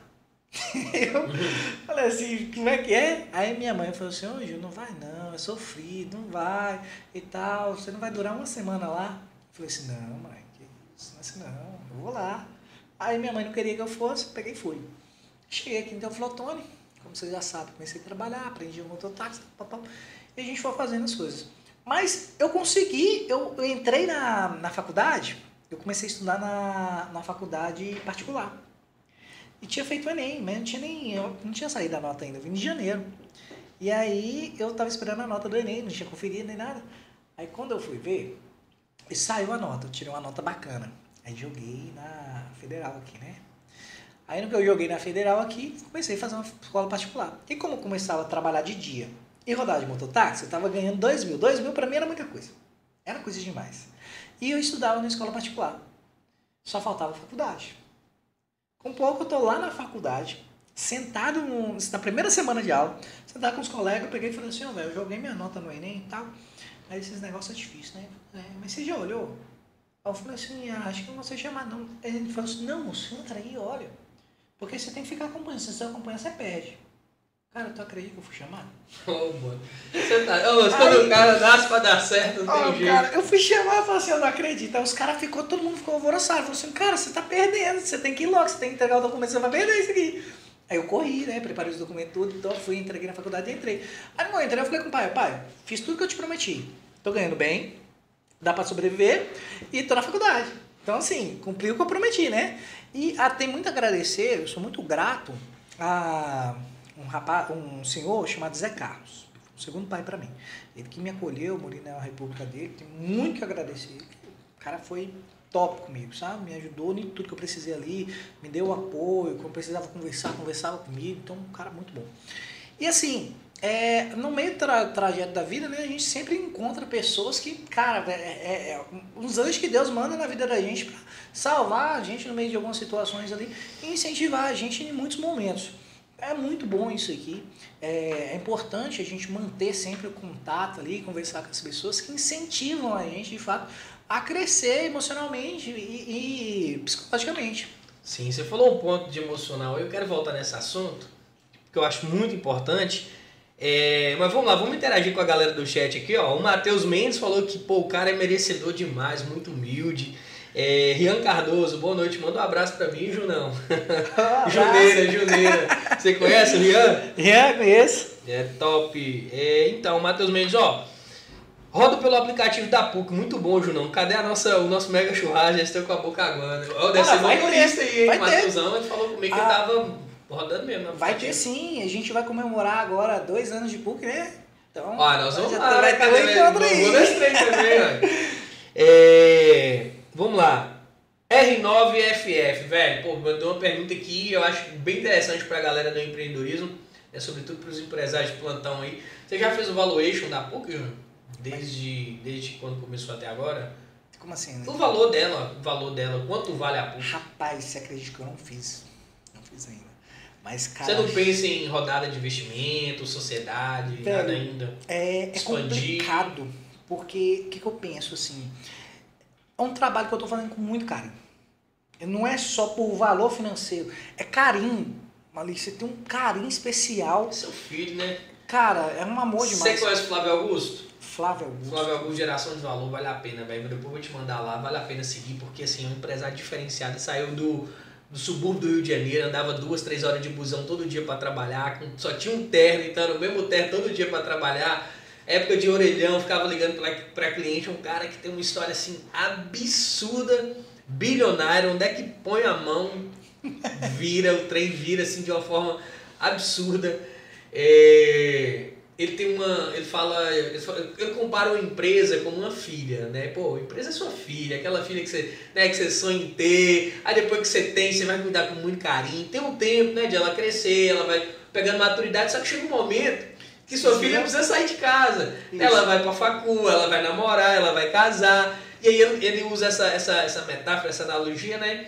Como fosse o momento, por exemplo, de vender, né? De passar aí a responsabilidade da filha Sim, sim. né, para frente, pro marido, para quem for acompanhar ela nessa trajetória. Então, basicamente, a PUC hoje é como sua filhinha, né? Isso. Cara, ela já tá indo pra faculdade, tá? Já tá estudando, né? Tá estudando. Não arrumou namorado ainda não, Júlio. Ainda não, acho que tá solteira ainda, viu?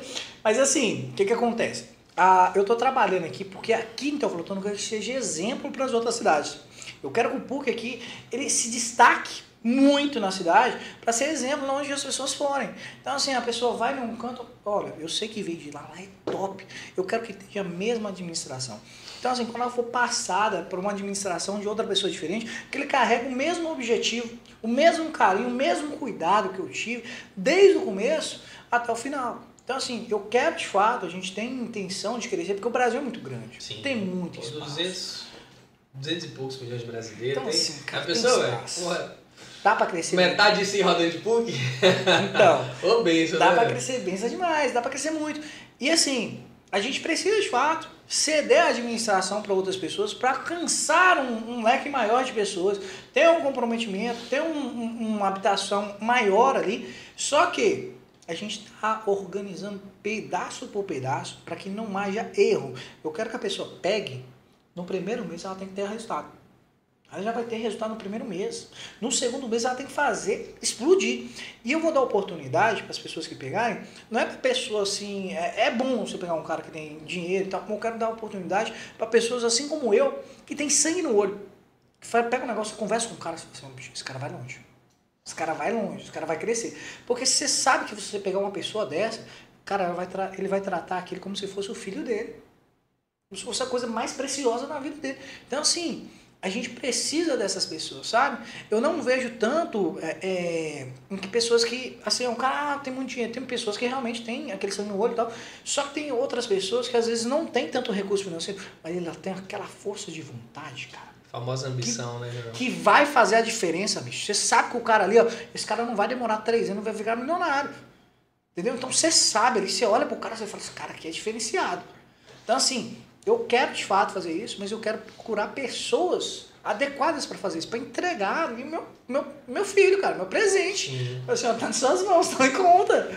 Então, assim, a gente precisa estar, de fato, preparado para que isso aconteça de uma forma mais tranquila. Massa. Ó, o chat deu uma aquecida aqui agora, tá? Você conhece Zaine Miranda? Ixi, demais. Conhece bastante, né, Julião? Ó, a Zaine tá aqui, ó. Júnior não falou, mas tô por aqui pra falar, tá? Zaine, massa demais. Pô, faltou ela aqui, né, com os bebezinhos, Ô, pô. cara, ficou agarrado hoje. Ó, ele é muito ambicioso, pensa grande, tem todas as características de empreendedor. Tem muitas ideias, se coloca e se coloca uma coisa na cabeça, faz acontecer. A patroa reconheceria os valores né, do Junão.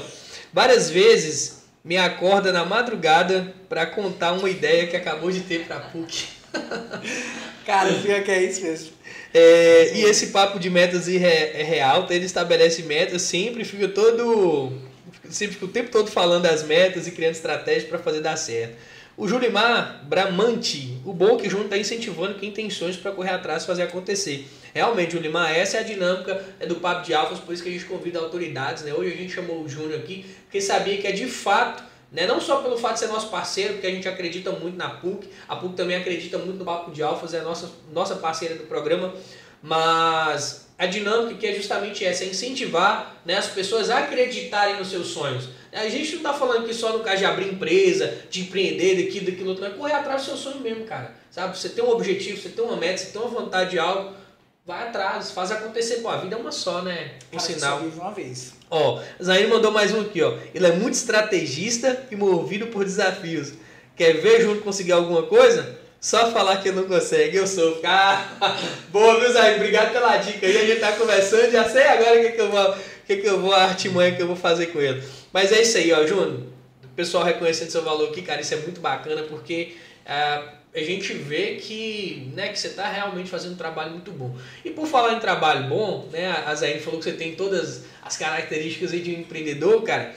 É, quais as características que você identifica de um empreendedor de sucesso? Cara, sangue no olho, vontade de acontecer. Primeira coisa, você olha pro cara, ele tem que ter vontade. A famosa ambição, né, É irmão? ambição, ele tem que viver o sonho dele. Tem que falar, isso aqui vai acontecer, não importa o que eu tenho que fazer, vai acontecer. Então, a primeira coisa, você vê o cara, você vê que o cara tem essa ambição ali, quer mudar de vida. Segundo, segundo coisa que você vê no cara, as ideias, cara. Os caras assim, que você não dá nada pro cara, fala uma Caralho. coisa, você se fala, cara... Famosa visão, né, mano? Entendeu? Tipo assim, tem uns caras que eu, eu já conversei com muita gente, sabe? Os caras dão umas ideias assim que você fala, cara, velho, que cara. Entendeu? Pensamento longe, cara. Os caras enxergam muito além do tempo. Então, assim, ah, o, o que a gente precisa, que a gente vê nas pessoas, é essa visão, esse comprometimento, essa vontade de fazer aquilo acontecer. E ele sempre está conversando. O cara que é, que é empreendedor, você pode reparar, no meio de um grupinho aqui, volta e meia, ele vai falar de algum negócio. Ah, ele vai dar entendi. dica no negócio. Então, assim, esses caras, assim, mano, você tem que prestar atenção neles, porque os caras são bons. Ele vai fazer alguma coisa. É bom ser por perto também. Sim, é bom sempre manter por perto, porque além das ideias interessantes, eles criam um projeto, cara, eles criam cada coisa. Você vê cada ideia fantástica que esse pessoal tem aqui em Teoflotone, que eu fico assim de cara, eu falo assim, ô cara, por que você não faz? Falo, ah, mas falta coragem. Que falta neles é coragem. Podemos colocar a terceira então? Pode. Coragem com mais uma? Pode, pode, pode. Tem O que ter mais? coragem. Fala mais um aí. E mais uma, uma pra coisa, fechar. cara, que a gente precisa aprender, que ela é- junto com coragem ali, é o seguinte, existe uma coisa que é a barreira do medo. Cara, a gente tem medo. Eu vou ser sincero com vocês, eu tinha medo fazer as coisas acontecerem. Parece que, tipo assim, você sabe o processo, você sabe o potencial daquilo acontecer, só que tem uma coisa que, tipo assim, eu tenho medo de investir, eu tenho medo de fazer. Sabe? Uma coisa, parece que tem um- uma parede te bloqueando de fazer aquilo. Isso em todas as áreas da sua vida existe isso. O difícil, mesmo sabendo que existe, é você conseguir quebrar essa barreira. Conseguir romper essa barreira e fazer de fato com que aquilo que você quer aconteça. Então, assim, é muito importante qualquer pessoa que quer empreender, que quer fazer um negócio, ter o controle, a convicção que ela precisa quebrar essa barreira do medo. Ela vai fazer acontecer. Então, assim, o que precisa, você tem que ter todas as características, mas o principal, quebra essa barreira do medo. Destrua ela. Mas quando assim, olha, não existe. O meu, o, o meu destino aqui, quem vai definir vai ser eu. Eu vou chegar onde eu quero se eu não for mais além ainda. Assim, você precisa perder esse medo. Velho, por isso que eu sou apaixonado com empreendedorismo, velho. Por isso que, cara, assim, é, quando eu resolvi começar um negócio, né, foi justamente pensando a longo prazo. Eu pensei assim, eu falei, pô, quem que eu quero ser? Onde eu quero estar daqui 30 anos? Não pensei em 5, em 10, porque isso é importante. Eu vou viver os 5, eu vou viver os 10, eu vou viver os 20, mas onde eu quero estar daqui 30 anos? Isso foi eu tinha uns 20 anos, 20, 20 anos ou vou estar com 50 anos. Em que patamar que eu quero estar? Aonde eu quero chegar? Aí eu defini esse patamar, aí eu fui descobrir meios que iriam me proporcionar, que iriam me levar. Quais os caminhos que eu devo trilhar? Qual o caminho que eu vou seguir que vai me levar ali? Quais são os meios de transporte, de quais os veículos que eu vou precisar pegar para chegar ali, ou mais rápido, ou enfim. E aí eu fui, aí eu descobri que o empreendedorismo era a forma mais democrática e mais assertiva de chegar onde eu queria estar, dali 30 anos. Porque, cara, só ia depender de mim. Não ia depender de Estado, não ia depender de governo, não ia depender de patrão, não ia depender de. Tudo bem, terceiros têm forças externas que contribuem positivo ou negativamente, mas a responsabilidade é só minha. Por isso que eu vejo o empreendedorismo dessa forma, por isso que eu falo muito sobre empreendedorismo, por isso que eu acredito muito no empreendedorismo, porque assim, as pessoas têm medo, mas, porra, o que você passou, foi tudo muito rápido. Foi, Sabe? Tipo assim, você tava quebrado, você triste, chorando e tal, ninguém viu isso. Os caras tiram onda com sua cara, ninguém viu isso, você viu, você sentiu. Parecia que aquilo nunca ia acabar, nunca ia passar aquela sensação. É Parecia que você tava sozinho, dentro de um buraco, ou sei lá, que alguém jogou terra por cima, você tava enterrado. Mas você decidiu continuar, velho. É o processo. Entendeu? As pessoas querem. Hoje eu tive uma experiência mesmo. A, uma conhecida minha foi no, num negócio assim, ah, e tal, foi lá fazer uma consulta de, de nutricionista esse negócio. Ah, eu vou fazer. Ah, a mulher cobrou X valor de mim, porque vai fazer um procedimento assim, assim, assado. Eu falei, velho, paga um, um nutricionista esportivo aí, ó. Paga, paga uma academia e faz isso. Em seis meses você tem esse resultado. De forma natural, fortalecendo seus músculos e tudo mais. Tudo bem que hoje eu não sou o melhor exemplo para falar de academia, não. não. Tá- Tô fora de forma um pouco. Mas você sabe o caminho. Entendeu? Então, pô, se o caminho é esse e o processo é esse, vai em frente, mano. Enfrenta esse processo, entendeu? Então as pessoas, como você tá falando, acabam ficando com muito medo e acabam não fazendo, saindo do lugar. Isso. Tem também um fator externo muito importante também, que é a opinião dos outros, velho. A galera fica muito presa à opinião dos outros. Cara, teste social. Isso é, é complicado. Toda vez que eu falava, que eu estava prestes a fazer a empresa, eu sempre falava com os outros. Olha, o que você acha de um aplicativo assim, tal, tal. Pegar a opinião ali. Só que, de fato, a opinião de algumas pessoas, elas têm que ser ignoradas. Cara, elas vão te jogar para baixo. Você tem que acreditar em você. A opinião de algumas pessoas que de fato não são aquelas pessoas que você sente que é uma pessoa pesada, vai te agregar. Mas aquelas críticas ruins que você sabe que aquilo ali foi só para derrubar o seu plano, mano, ignora. É difícil passar por cima disso. É muito difícil. Agora eu vou te falar uma parada aqui que você não sabe. Duas, eu até esperei a terceira, porque eu pensei que você ia falar a terceira certinho, mas eu entendi bem o que você quis falar, não, não fugiu, não. Mas das, das características do, de, um, de um empreendedor de sucesso que você falou, duas o Flávio Augusto fala assim, toda a palestra dele, toda vez que ele fala, ele fala dessas características. Então, duas características que você acredita que você traz consigo, o mesmo cara que é bilionário, onde várias empresas falam que a primeira, a ambição, né, que é a vontade de fazer dar certo, aquela parada, Tem que ter vontade. e as ideias, que no caso ele usa com outro termo que é a visão. Você precisa ter essa visão, ter esse campo de ideias aberto, criatividade. Então, pô, você tá avançado, né? Você tá com a mente. Vocês estão vendo o nível do cara? Não precisa assistir Flávio Augusto, mas não. Pode assistir Júlio aqui agora. É, vamos lá, Junão. Cara, e a gente falando dessas dificuldades todas, eu tô abordando muito esse assunto porque tem. Quem não passou vai passar e tem muita gente que vai. que tá passando por isso. É, como lidar com a gestão das emoções? Como é que você controla essa gestão das emoções? Porque é muito importante. Pô, você precisava trabalhar, você precisava estar bem para sua esposa, para seus filhos, você precisava sair daquela situação. E para fazer tudo isso, você precisa gerenciar suas emoções. Ah, terapia, igreja, oração, enfim. Olha, Como gerenciar essas emoções? sendo sincero, você tem que se apegar num refúgio mais rápido. Opinião principal. Você e Deus. Não tem melhor. Entendeu? Você tem sua fé, você tem sua vontade. Deus vai te, ali vai te dar a resposta que você precisa. Às vezes as pessoas falam, ah, Deus não falou comigo. Não, ele te deu o sentimento, ele te deu o caminho, ele te mostra, ele te abre sua visão. Entendeu? Cara, Deus responde.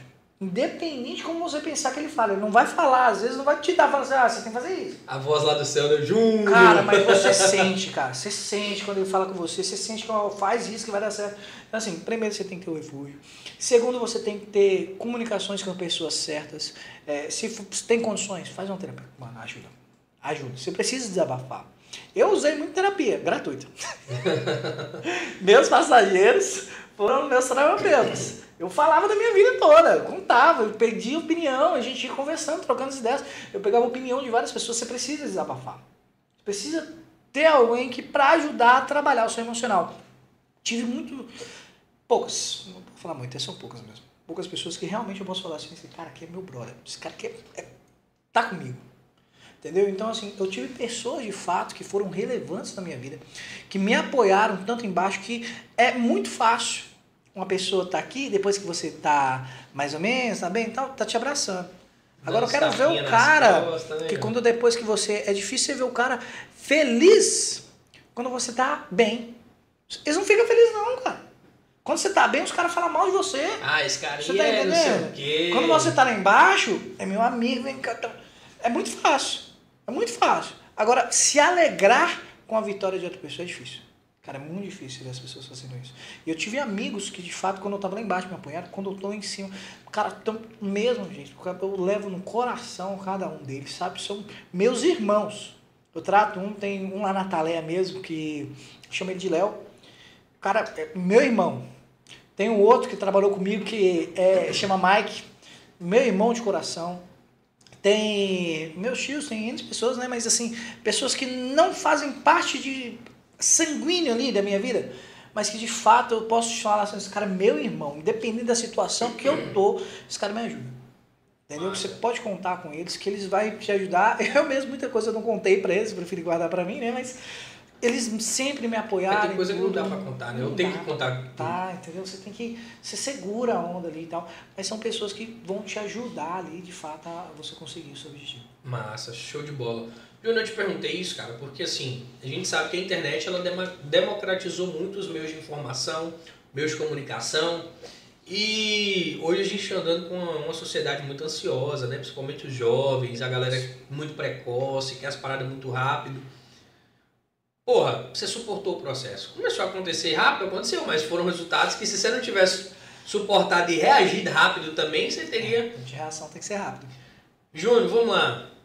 Cara, o que, que você me fala desses gurus da internet aí? Arrasta pra cima que vou te chegar a sete dígitos com uma semana, sete em sete.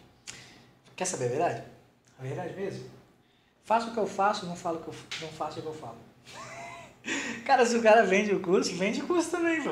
Aprende com ele. Tipo assim, qual que é o ganho principal? Se eu viro pra você hoje e falo assim, mano, você tem que fazer isso, isso, isso, mas o que eu tô fazendo pra ganhar? Eu tô fazendo aquilo ali que eu falei, eu tô fazendo outra coisa? Então, assim, é, é duvidoso, entendeu? Nada mentiroso, porque algumas coisas são de fato verdade. Você precisa ter autoconfiança, acreditar em você, ter credibilidade, fazer de fato com que as coisas aconteçam, correr atrás para que as coisas aconteçam da maneira correta. É importante, tem alguns caras na internet que realmente ele vai te dar uma gestão, um entendimento do processo que são muito fodas. Mas tem outros caras que vão só encher banala, só vai te encher o ouvido ali e não vai te dar a informação que você precisa. Então, de fato, gente, quando eu for procurar um guru ou um cara assim, pesquisa credibilidade, vê o que o cara de fato tem a te entregar, vê se é aquilo que você quer. Porque tem muitos ali que só vai te enganar, só quer seu dinheiro. Mas às vezes o cara tá tão assim, por exemplo, igual você, você tava naquela situação difícil, o cara tá numa situação tão difícil que não vê mais saída, que na hora que ele não vou e aposta naquilo ali, acaba sendo um Cara, uma puta do E o enganação. pior que é o velho. seguinte, na maioria dos casos é enganação. Mas se você acredita em você, talvez aquilo não seja enganação pra você, você acredita? Não, sim, Aquilo ali porque depende de você também, né? Depende muito de você. Então, assim, o que vai fazer aquilo ali ser de fato uma enganação ou não vai depender muito do, do estado em que você se encontra.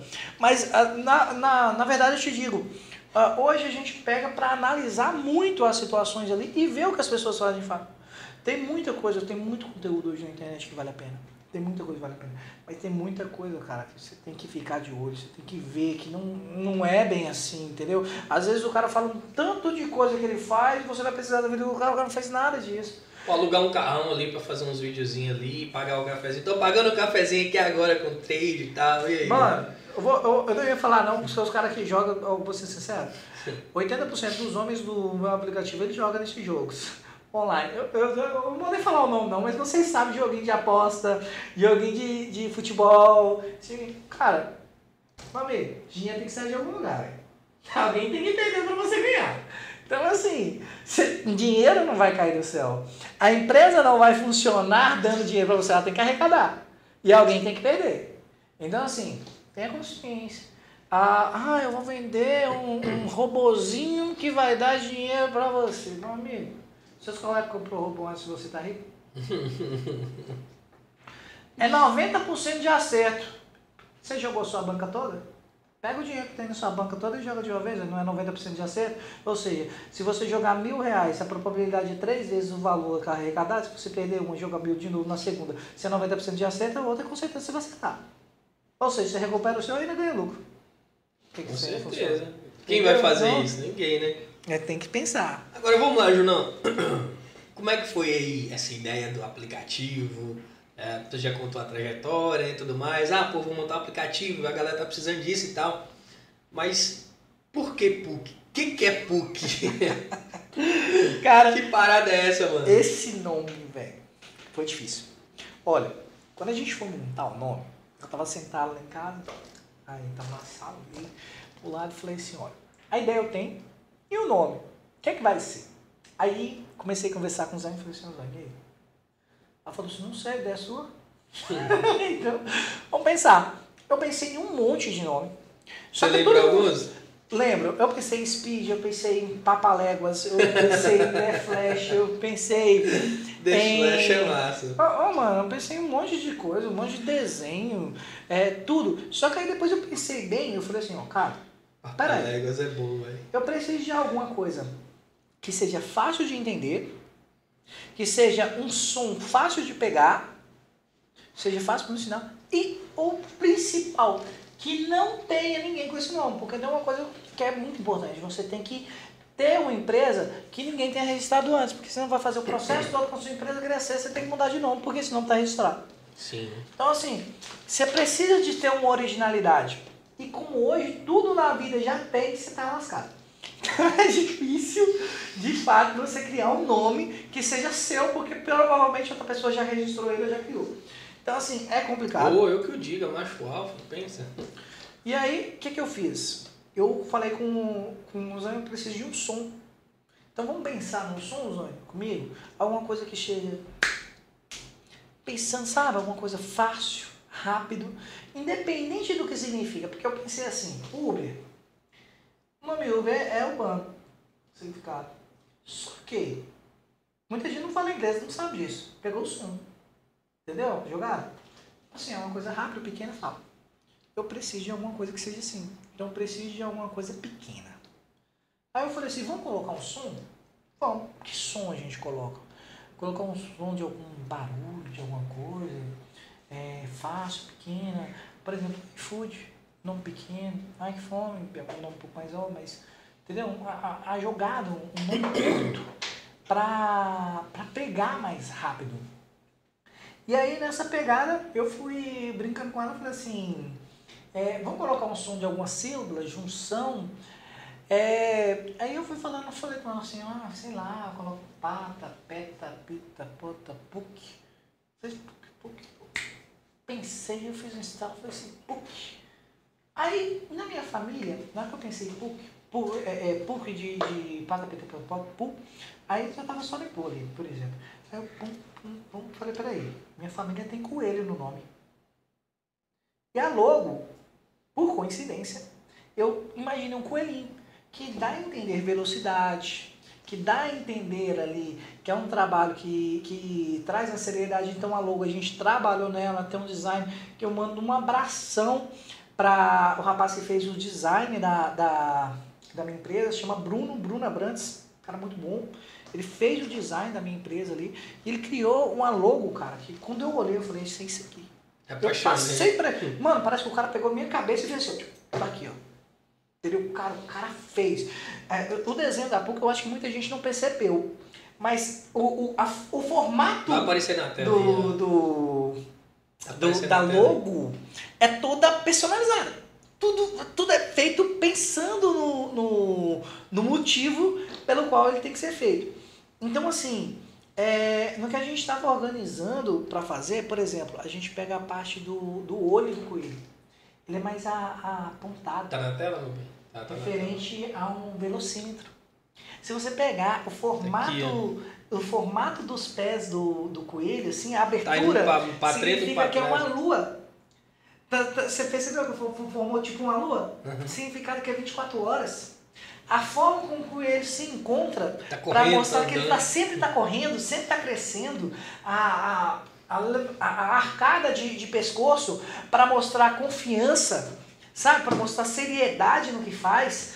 A, a forma com que ele foi expressado ali foi na intenção de definir que seria isso.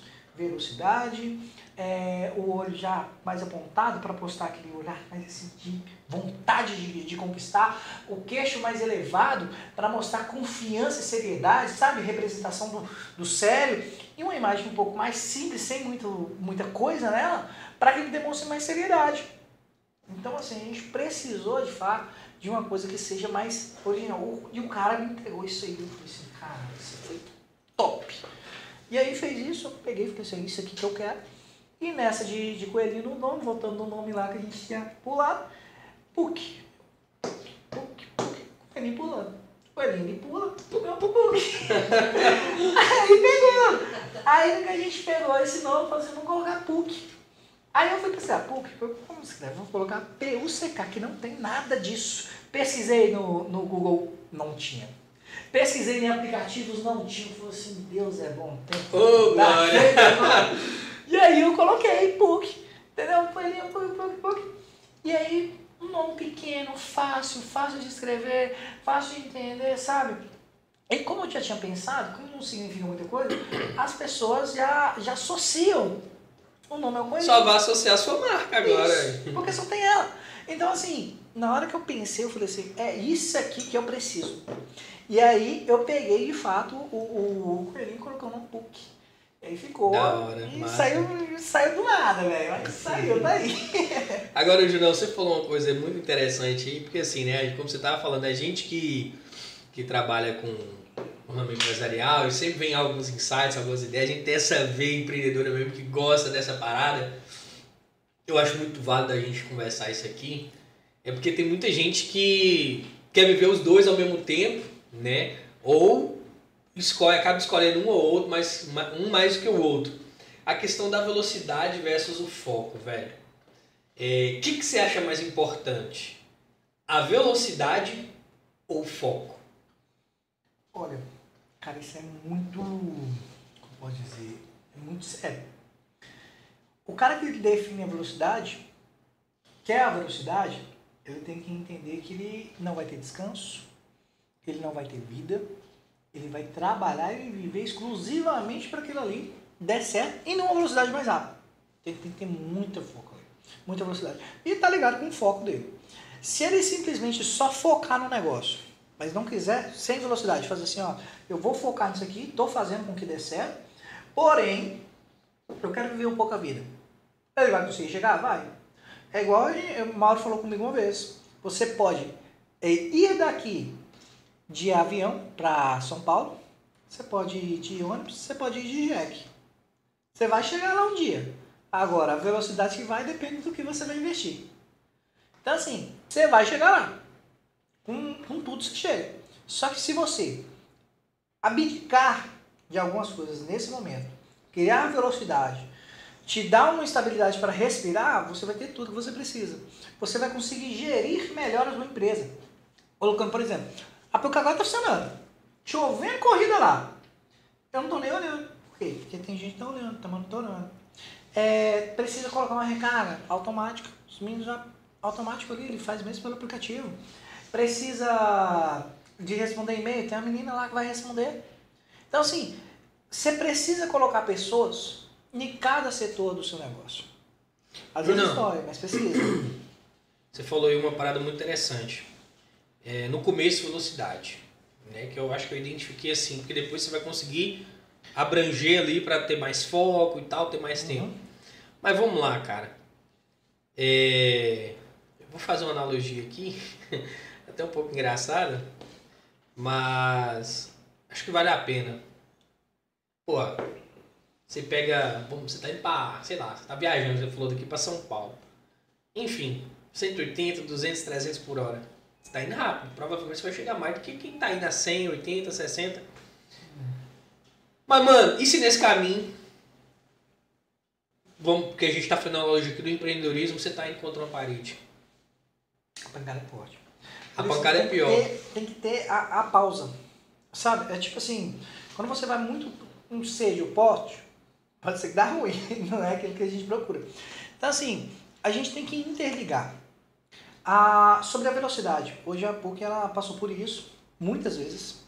Eu precisava gerar um dinheiro, aí eu quis fazer alguma coisa para o meu bem pessoal. Porque me gerava tempo, me gerava satisfação, me gerava comprometimento e eu conseguia ter um foco maior. Eu conseguia gerir aquilo para chegar mais rápido no meu objetivo. Então, eu, tipo assim, eu dou uma alavancada, mas às vezes eu freava. Você lembra que eu precisei comprar um carro? Então eu ali, eu podia ter investido em divulgação, mas deu uma freada. Eu precisei, eu queria fazer um implante, então deu uma freada ali. Eu precisei, sei lá, comprei um novo carro, deu uma freada, precisei Acho que eu lembro de ser carequinha mesmo, você ficou careca mesmo. foi, rapaz, ó, tirei tudo então, assim, a- é muito importante você ter um, um, um pouco de velocidade, você ter sede ao pote, mas tem que ter cautela. Porque velocidade demais pode dar, dar ruim. A- Então tem que ter os dois, Sim. termo. Massa, massa. Eu, eu, depois dessa conversa nossa, eu sempre fui muito, eu fui, sempre fui muito mais fã do foco. Sabe? Eu acho que eu sou muito aquela, aquela historinha da tartaruga e o coelho. Você já viu? Já, o coelho já. rola o videozinho. Até fizeram um experimento real, você chegou a ver, viu, Vi, né? vi, vi. Pois é, eu sou muito aquilo ali. Eu sei onde eu tô indo, eu vou chegar. É isso aqui. É passinho atrás de passinho. Só que tem certas coisas que, sobretudo agora, depois de, de te ouvir, depois de sua história e tudo mais, que a reação tem que ser rápida. Porque se a reação, o tempo de primeiro para agir, para começar, dois momentos que eu acredito que a velocidade tem que ter no negócio, que o cara, que o empreendedor tem que ser rápido, para começar ou para recomeçar ou para reagir a qualquer adversidade no negócio. Por quê? Porque são momentos que de fato precisam dessa velocidade. Porque se, você, é, porque se você não reagir rápido, aquele problema vai crescer mais. Aí vai te afastar um pouco mais do objetivo. Aí você vai começar a agir passinho, passinho, passinho. Aí você vai ter várias coisas para resolver. E se você demorar a começar, aquela ideia sua que fazia sentido antes, talvez não faça mais sentido. Pô, por exemplo, você começa, se você não tivesse começado naquela época, quantos aplicativos que já não tem hoje? Ah, não, tudo bem. Você foi fonte de inspiração para muita gente. Mas veja bem que nesse contexto você acaba perdendo o timing, né? Entendeu? Aí outra pessoa cria aquilo que você queria, aí você acaba, pô, desanima, desanima você desestimula. Então, peguei essa visão que massa. Agora, quando alguém me perguntar isso, eu vou saber explicar, porque eu sempre fui muito fã do foco. Né? Entre as duas, eu sempre falava o foco. Uhum. Mas eu acredito que velocidade para começar, Tem que ter foco na constância e velocidade para recomeçar. Na, re, na retomada. Isso entendeu? precisa ter. Então é que a gente tem exemplo, olha, vamos pegar aqui que vocês estão mais acostumados hoje, porque o marketing está muito voltado sobre isso, sobre redes sociais. A gente pega, por exemplo, aqui já de cara, esses gurus da internet. Os caras começaram a vender curso, vocês começaram a virar afiliados. O mercado saturou, eles começaram a vender curso de como ensinar as pessoas a dar curso. Então, o mercado saturou. Eles pularam para ensinar as pessoas a gerir empresas. Mercado saturou. Eles pularam para dar aula de relacionamento. Mercado saturou. Eles migraram para ser aula de, de, de influenciadores. Que agora está muito na moda as pessoas ensinarem as outras a serem influenciadores. Na internet, sério, peguei ali, olhei e falei assim, cara, esse cara que não vendia curso no Hotmart, aí agora o cara, depois de um tempo, ele começou a gerir empresas e agora ele está ensinando as pessoas a serem influenciadoras. O tempo de reação, de mudança, ele percebe que o mercado dele está ficando saturado, está ficando um pouco escasso. Atrás, então ele né? precisa se inovar. E o que acontece? Às vezes uma boa ideia, excelente ideia, ela pode ser perdida se você não tiver uma velocidade para colocar em prática. Então uma boa ideia, ela tem que ser colocada em prática. Entendeu? Se você Quer fazer ela? Vai dar certo? Vai. Só que se você demorar muito para fazer acontecer, outras pessoas vão pegar o seu caminho. É, eu vou dar um exemplo aqui, real, que eu convivo com uma moça. É, ela é apaixonada com maquiagem. É um simples maquiadora. Profissional de ponta. Cara, faz maquiagens. Faz top. as maquiagens top também. E. É esposa dele? É. Você conhece, amor? E aí o que, que acontece? Ela faz umas maquiagens topíssimas. Zaine, né? Zaine. E ela sempre me ajudou na empresa ali e tal. E eu falei com ela, hoje está na hora de você mudar esse patamar. Você não está na, na parte de ficar aqui na empresa, você vai montar a sua empresa. E a gente mudou o foco dela. Eu falei com ela, a partir de agora, você vai mudar o seu foco, você vai construir a sua identidade dentro de Teoflotone, dentro do seu nicho aqui de teofotone dentro das suas coisas. Tá na hora de você sair, você já viu o exemplo, já viu o que eu passei, tá na hora de você pegar a reação. Então ela basicamente ela mudou a expectativa, a qualidade de entendimento dela. Ela não ficou mais subordinada por mim e agora ela está tomando as atitudes. Está realmente tendo resultados interessantes. Ela começou a maquiar melhor e se valorizar e impor melhor sobre a maquiagem que ela faz. Pelo entendimento, eu falei com ela: você não tem que se menosprezar, você é a melhor no que você faz. Se dê valor. Bravo. E ela começou a mudar. Ela começou agora. Ela tem uma loja. Ela montou uma loja uh, online agora. Já está começando a, a, vender online. Está organizando. Ela vai montar uma loja física para vender em atacado. Bravo. As maquiagens delas. Então, assim, o que ela precisava é ter uma impulsão. Nós vamos criar a marca dela. Tem que, tem que apertar. Porque, assim, o, o que precisava em si era ter impulsão, a, a, a interesse de fato para fazer aquilo acontecer. E como ela via muita coisa, ela ficava um pouco perdida, porque ela ficava sempre me auxiliando. Eu falei, tá errado. Você tem seu pensamento, você tem sua vontade, você sabe fazer, você tem convicção, você sempre fez isso, porque você não faz agora, você vai fazer. E eu disse para ela que ela ia fazer, ela está fazendo. Então agora ela está montando a rede dela, ela vai começar a vender de fato em atacado, uma quantidade exímia, ela vende mais barato do que na internet para entregar a pessoa aqui em Toflotão. Pra você ter ideia. Nossa, tá doido. Você recebe na hora, velho. Na Não precisa hora. de prazo. Tipo assim, muito barato. Você vê o que você vai, você pode pegar, testar, né, velho? Show. Mano, ela faz a maquiagem na moça. Ela, tipo assim, ela, ela não só vende a maquiagem, ela dá consultoria em tudo. É um, um pacote geral. Nossa, Ela mano. faz a, a maquiagem, por exemplo, no salão que ela trabalha, ela presta serviço no salão aqui em Teoflotone. E nesse salão que ela presta serviço, ela faz uma maquiagem in- interativa na moça. A mulher pergunta, nossa, que batom que você passou em mim? Ela fala assim, "Ó, é tal batom, assim, assim, que combina com a tua pele. Ela, geralmente, ela explica pra pessoa como ela tá fazendo, por que, que ela tá fazendo daquele jeito, e o que vai combinar de fato com a pessoa, com o interesse dela, com o modo do rosto dela, com a, com a colo, color, não sei falar, mas Coloração? coloração dela, colorimetria dela. E a manha, né? Ela começa a entregar isso, porque de fato traz uma naturalidade, traz o que a pessoa de fato precisa, e a pessoa se interessa e fala assim, ah, que produto é esse? Eu sempre comprei de tal marca que é caríssima. Eu falo assim, cara, essa marca aqui vai te atender. O E é básico tal preço.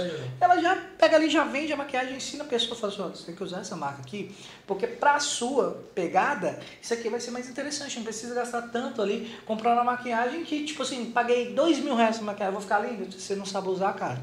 Vai dar ruim. Sim, sim. Então precisa saber. Então essa parte aí de, das pessoas fazer, que nem ela, tô apertando agora, vai sair a loja dela. Brabo, viu? Massa, super apoio. Tamo aí pro que deve é, tá? O Papo de Alfa está aberto também pra esse negócio, pra gente bombar esse negócio aí. Viu, não, como eu falei antes, velho, com certeza você foi, você falou aí que surgiram muitos aplicativos, tem muito aí pra caramba. É, cara, e com certeza você pode, ó, você pode ter essa certeza, velho, que você foi fonte de inspiração pra maioria deles, se não pra todos que vieram depois da PUC. Você pode ter certeza disso. Você se enxerga assim, Júlio, como uma fonte de inspiração, como uma pessoa inspiradora? Cara, hoje eu não me via tanto. Hoje eu já consigo enxergar isso em mim, porque várias pessoas chegam em mim e perguntam, sabe? Começa a, você começa a ver um interesse assim, sabe? Sobre as pessoas, sobre o assunto, sobre como foi. Porque assim, aqui na cidade já tinha aplicativos que dominavam a cidade. Sim, eu me Como o cara vai fazer do nada, sem money, para começar a ganhar dinheiro aqui na cidade, montar uma coisa, não sai do nada. E ainda mais fazer como aconteceu. Hoje a PUC aqui na cidade, além de ser o maior aplicativo da cidade, entrega, não tem aplicativo que pode juntar basicamente todos aqui, não entrega a quantidade de corridas que hoje a PUC entrega. Não consegue entregar. Você pega um motorista do aplicativo hoje, é, eu vou dar exemplo aqui sem citar nomes, mas a gente pegou algumas motoristas que sacanearam o aplicativo ali, certo modo, e de, de procedência do aplicativo com regras, não podem mais fazer parte do aplicativo por motivos internos. E o cara vira pra gente e fala assim, cara, eu preciso rodar no aplicativo, eu peço perdão de fato pelo que aconteceu, só que sem esse aplicativo eu não consigo levar o meu sustento para minha casa. Então, assim, a gente vê a necessidade que as pessoas estão sentindo, que os outros aplicativos não estão conseguindo entregar. Isso por N fatores ali, mas o fator principal é a, a- a- o acolhimento que a gente faz com os nossos clientes, sabe? A gente entrega desconto quando dá, muito desconto, toda semana tem. Então, assim, a gente começa a entregar um, um leque de serviços que a pessoa fica tão acomodada, tão feliz ali, contente com a qualidade do nosso trabalho, que ela não sai. E é como se fosse uma rodinha de, de pessoas. Imagina você tá aqui, aí você fala, ah, eu uso tal aplicativo. Outras duas pessoas já usam o PUC. A pessoa fala assim, ah, você não usa o PUC por quê? Ah, eu uso tal por causa disso. Ah, Você sabia que o PUC é mais rápido? Sabia Mais que esse aqui é mais barato? Sabia aqui que eu consigo pagar a corrida que vai sair por dois reais aqui? Sabia que eu, entendeu? A pessoa começa a trazer as outras pessoas.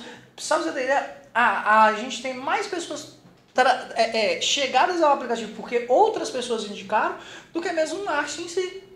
Que as pessoas estão ah, gostando desse acolhimento, sabe?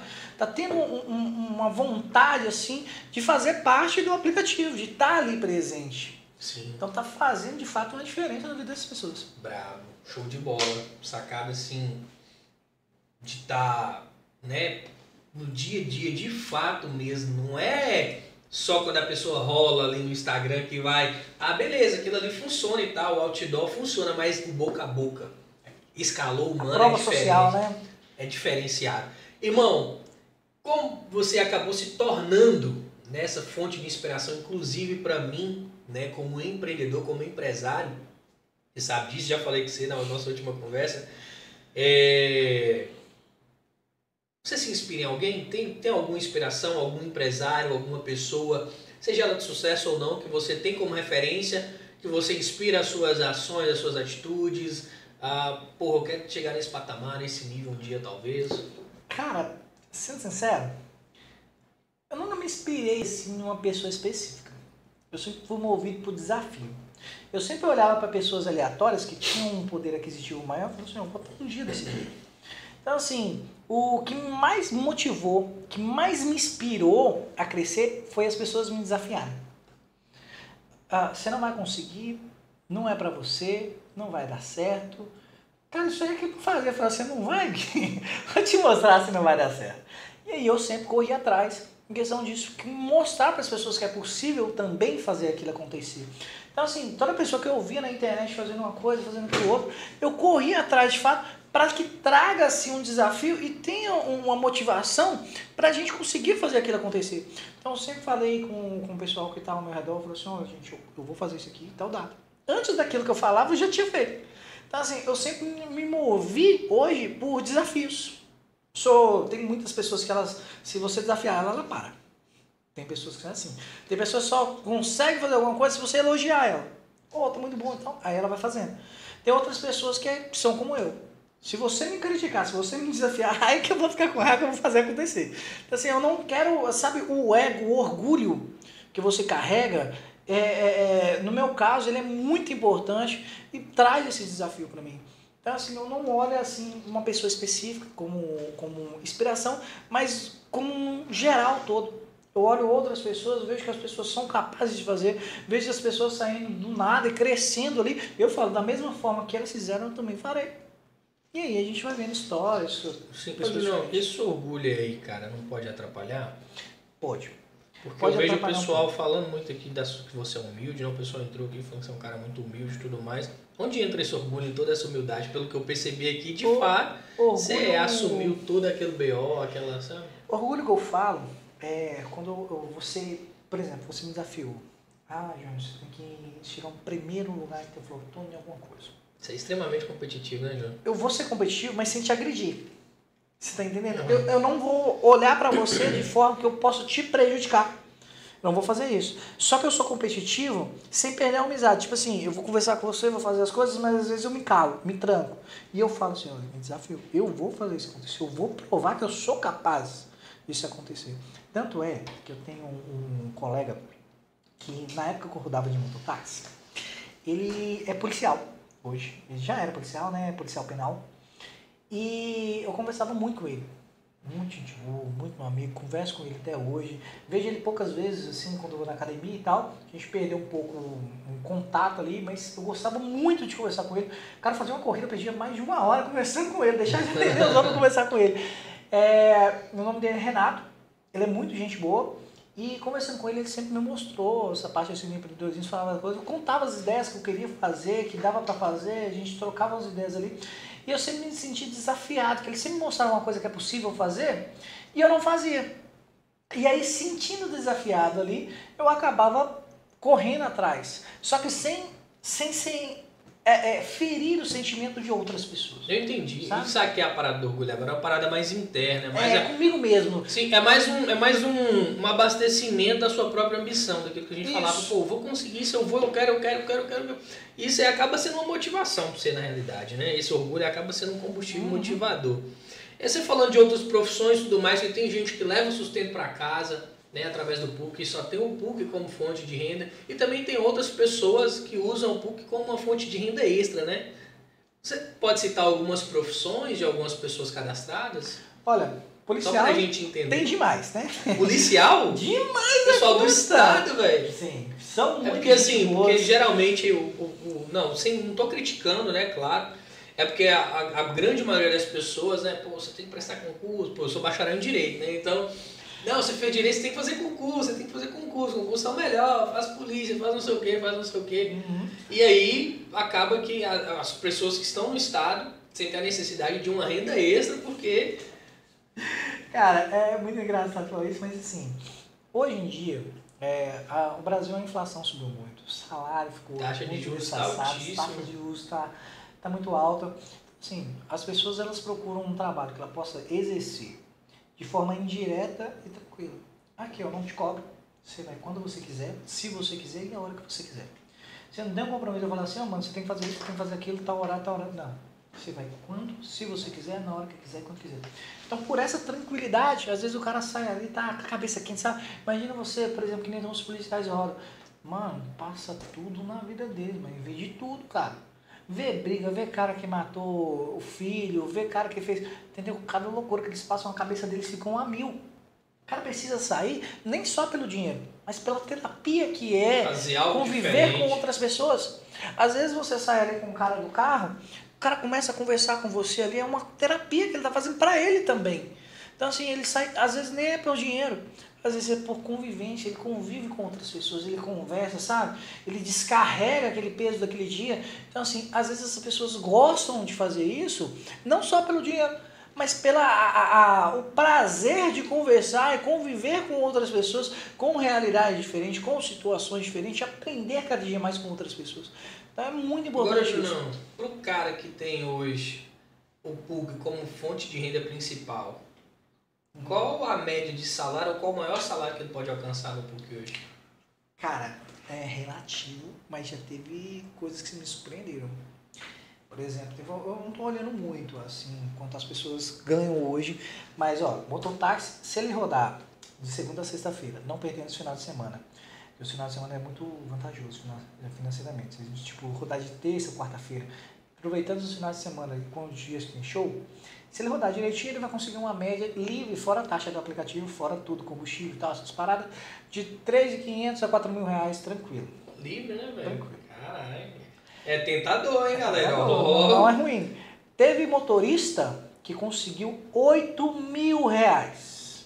Uai, tá pensando mais da Cara, aqui então, ele pô. arrebentou. Mano, eu falei com ele assim, ó, cara, você não dorme, não? Aí ele brincou pra mim e falou assim, mano, eu tô passando problema em casa, tô com dor de cabeça, eu saio pra rodar, eu vou rodando o dia inteiro. Eu falei assim, cara, mas você fez corrida demais, foi em dezembro, né? Você fez corrida demais, mano. Ele falou assim, cara, é necessidade, a gente passa problema em casa, eu vou trabalhar, e é só rodando toda hora. Aí o cara também é ambicioso, cada um quer ganhar a grana dele, viu que tá dando uma grana, o cara. Cada É igual você quando era mototáxi, pegava tudo. Nossa, eu não recusava corrida. Entendeu? Então, é, é, é, é bacana. Dá pra ganhar uma graninha boa, né, João? Dá, dá sim, dá pra tirar. Nossa, aí galera, ó, quem tiver interesse aí já é uma, até uma forma de empreender também, né? Você, você, você começa a trabalhar, né, dessa Sabe forma, você, caras você, não, ó, você não deve satisfação pra ninguém. Sabe o que que os caras estão fazendo agora? Mano, eu, eu- ó, vocês acham que eu não sabe, cara? Eu vou falar olhando pra vocês. Vocês acham que eu não sei? Que vocês simplesmente pegam a moto de vocês, alguns mototáxis fazem isso, cara. Eles têm duas motos. Ele aluga uma moto pro cara rodar no mundo. Ah, Você tem noção? Ele ganha dinheiro rodando e ainda aluga a moto dele Outra pessoa. pra outra pessoa rodar. Entendeu? Aí chega a pessoa e fala assim, ó, eu tô rodando com moto do fulano. Agora tá rodando- ver, né, Juliano? tipo assim, mano, os caras tá usando o aplicativo para alugar, justificativo para alugar a moto dele para o cara rodar e ganhar mais dinheiro. Então assim, é uma coisa cabulosa isso, Bravo. cara. Os caras dividindo a Como é parada. que você se sente, velho? Vendo toda essa dinâmica, vendo tudo isso acontecer, vendo as pessoas mudando de vida, vendo gente ganhando oito pau, vendo pessoas de estado concursadas ali buscando um refúgio, buscando uma renda extra. Qual o sentimento disso, irmão? Mano, gratidão. Gratidão, recompensa, sabe? Você se sente orgulhoso de você ter feito de fato uma coisa relevante na sua vida acontecer. Você consegue de fato ter aquele comprometimento de entender que o seu projeto era muito maior do que você esperava. É, é muito gratificante isso. Você passa na rua, por exemplo, eu passo na rua. Hoje parece que eu sou um vereador, né? As pessoas passam na rua. Tô, "Ei, não, não." Ah, rapaz, você ver como é que é as coisas, sabe? Gente que eu nem conversava assim direito, hoje já. E aí, Júnior, como é que você tá e tal? Você fica reconhecido, você fica gratificante. Isso é muito bom, é muito satisfatório, sabe? Você ter essa convivência com as pessoas. É, que nem. Eu sou muito na minha, sabe? Eu não sou muito de ir em turminha e tal, sempre andei mais sozinho. Porque eu, eu ficava chateado quando eu via outras pessoas falando mal das outras, tá, sempre que eu não gosto dessa parada. Os né? lobos solitários, né, Junão? É, eu gostava mais de ficar mais sozinho. Quando eu ia em festa, eu ia sozinho. Quando eu ia em algum lugar, eu ia sozinho. Encontrava um ou outro colega lá, mas é tipo assim, você fica lá, eu fico, cara, sabe, eu gosto mais de ficar mais na minha. Só que assim, é muito gratificante você ver as pessoas é, é, é, reconhecendo você, te chamando para os lugares, chamando para fazer alguma coisa. Então é muito legal isso, é muito gostoso essa convivência. Show, carinho. Nossa, sensacional, viu, Júnior? O sentimento de gratidão realmente é uma grande recompensa pra gente, né? Saber que o nosso trabalho tá alcançando as, as metas propostas e tudo mais. Sim, sim. Irmão, quais foram os princípios, né? Ou quais são, na verdade, quais são os princípios e valores que norteiam sua vida, que norteiam seus negócios, que norteiam sua vida familiar? Honestidade. Eu sou muito honesto com as minhas coisas. Se eu prometo uma coisa, eu falo assim, ó, dá pra me fazer, eu vou fazer. É, comprometimento. A gente pega compromisso sério ali com as pessoas, vamos trabalhar de forma séria, seriedade com as coisas. A gente precisa ter é, é, é, uma, uma gratidão pelo trabalho que a gente faz, um amor pelas coisas que a gente exerce ali, para ter um, um comprometimento melhor. A gente precisa ter, de certo modo, um, uma comunicação melhor, um, um entendimento, uma interação melhor com as pessoas. Então isso para mim é, é, é, são princípios que a gente precisa ter. A gente tem a, a parte da ajuda, por exemplo. A, a gente, eu não gosto muito de falar porque eu acho isso muito incerto, sabe? Ajudar outras pessoas necessitadas. Por exemplo, a PUC nunca deixou de ajudar. Eu sempre ajudei. Sempre tem a parte que eu deixei direcionada para Deus é, porque isso é uma coisa mais pessoal, sabe? Eu não divulgo, eu não, não posto foto, nem falo nada disso, mas a gente deixa isso acontecendo. Por exemplo, tem famílias que sobrevivem que a PUC paga. A PUC paga a cesta básica, a PUC paga a alimentação, a PUC paga a, a brinquedos para criança. Benção, né, velho? Por exemplo, tem uma igreja que está sendo reformada pela PUC. Do zero, tá pegando tudo, reformada em tudo. Então, assim, tem algumas coisas que a gente faz, eu só não posto muito nas redes sociais essas coisas assim, que eu acho uma coisa mais para deixar ali, a pessoa tá precisando, Sim. mano. É muita humilhação, já basta a humilhação que ela tá passando por tá precisando. E ainda expor eu não acho muito legal. Então a gente não, não mostra muito ali, mas a gente sempre ajuda, a gente sempre tem a, a, a, a carência de ajudar outras pessoas que precisam de fato da gente para poder fazer algo melhor na vida. Massa. Junão, você ainda enxerga oportunidade no mercado e já para emendar, cara, com tanta concorrência, como destacar e continuar inovando? Cara, tem oportunidade? Demais. Demais. O Brasil é muito grande. A oportunidade é, é muito vasta. E sobre inovar. Cara, tudo que você precisa que dá para virar comodidade, você inova. Então, assim, o mercado é gigante, cara. O mercado é gigante. Dá para crescer muito. Dá para, por exemplo, a PUC agora ela está passando por um estágio em que a gente está planejando as expansões gente vai pegar essa região inteira.